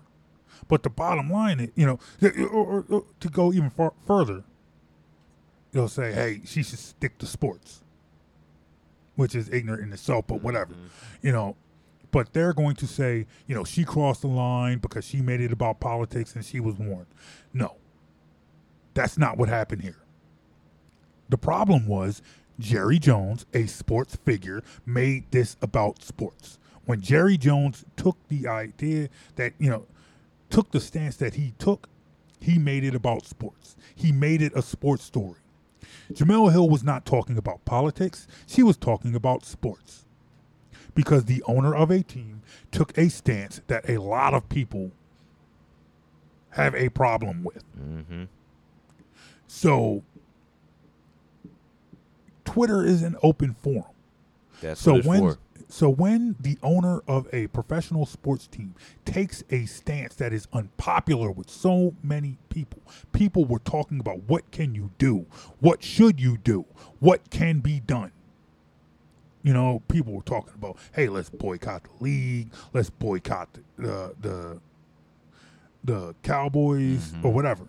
And it's something my, my brother in law had actually said. We had, I talked about him because he had asked me at the beginning of the season would I be planning was I going to boycott games, and I told him no. And he had originally he had originally told me, and he has since changed his stance on the issue. But he had told me that he felt like there were too many boycotts. I, I, I kind of disagree with him, but then I kind of do Right. agree with him because I feel like we're in a situation now where Kaepernick critics are boycotting. NFL critics are boycotting. Yeah. Numbers are low, and everybody's taking credit for the change. Yep. You don't know, you know, and because another elephant in the room is the NFL product is bad. Yeah. And it's like you have people who support Colin Kaepernick saying, you know what, I'm not watching NFL anymore. You have people who criticize Colin Kaepernick saying, you know what, I'm not watching the game anymore. Mm-hmm. Meanwhile, there are games that just aren't worth watching and nobody's watching anyway, and now everybody wants to take credit for it. Yep. That you know, that that is the problem. But I think what Jemele said is, hey, hey, if you want to send a message to the owner of this sports team who you feel has made a terrible sports decision, mm-hmm. this is what you do. Hit him in the pockets. You hit him in the pockets. You make your statement where it hurts. Yep. And that's the bottom line. And that is the bottom line. And I don't think she's wrong for that. No. You But know, there, I wrong- think but that it I- was wrong because ESPN have big money tied into the NFL, tied into money with investors. So what the ESPN do instead of once again not defending for their employee, they go and defend for the man because the man controls the money. It's it's the statement. It's it's it you know, and, and that is what you walk away with. You know, if, if And it makes me want to boycott yeah. ESPN. and, And, I and here's have. the, and and here's the thing and here's the thing about it. You know, almost instantly after they made that move, they also announced that they would not they would not make public the name of the ESPN official who made the call to suspend Jemele Hill. Mm-hmm. Because my my thing was like, okay, we can sit up here and we can tweet at ESPN or whatever. Bottom line is, you know, it's probably some, you know, schmuck straight out of college sitting in an office, you know, drinking a, you know, an energy drink. You know, these messages aren't going to the people that, you know, who make the decision. They're sitting up in some cushy office in Bristol. Right. But, you know, But don't be a coward and not yeah, don't put, be a ca- and yeah. put the name. Own, own it. You know, you you made this decision. You made this decision. Now own the decision. Say, hey, we suspended her. Why? We told her no more political statements. Even though this she didn't make a political statement, we suspended her for making political statements. You should be able to own that. You should be able to come out and say, "This is why I said that." Right. It looks bad on their part. It does look bad. It like, looks shady on their part. Mhm. It looks, you know, right now, and that and that's the theme of the week. The bottom line is, people are sitting out here trying to. People are trying to hide behind a million different things, and they just come out smelling like crap. Jerry Jones, you smell like crap. Roger Goodell, you smell like crap. ESPN, you smell like crap because you're sitting here and you're trying to shine this crap that you're feeding us Mm-hmm. by using a billion different things. And it's like, no. Yep. The fact of the matter is, here, this was about injustice. The roots of this this stance was injustice, and you're not going to sit here and try to shift the paradigm of this conversation and not be and not be given the side eye. Right. You know, Jerry Jones, no matter how hard you like, no, you know, no matter how many people applaud you, the fact still remains is you decided that you would force your players not to take not to take a stand for what they believe in, rather than actually address the problem. Right. And actually talk to your players about the problem This- and how can we try to solve it. This dude on Twitter tried to get in with me and, and, and say that, hey, you know what? This can't be racist. Look at all the players that Jerry Jones has made rich.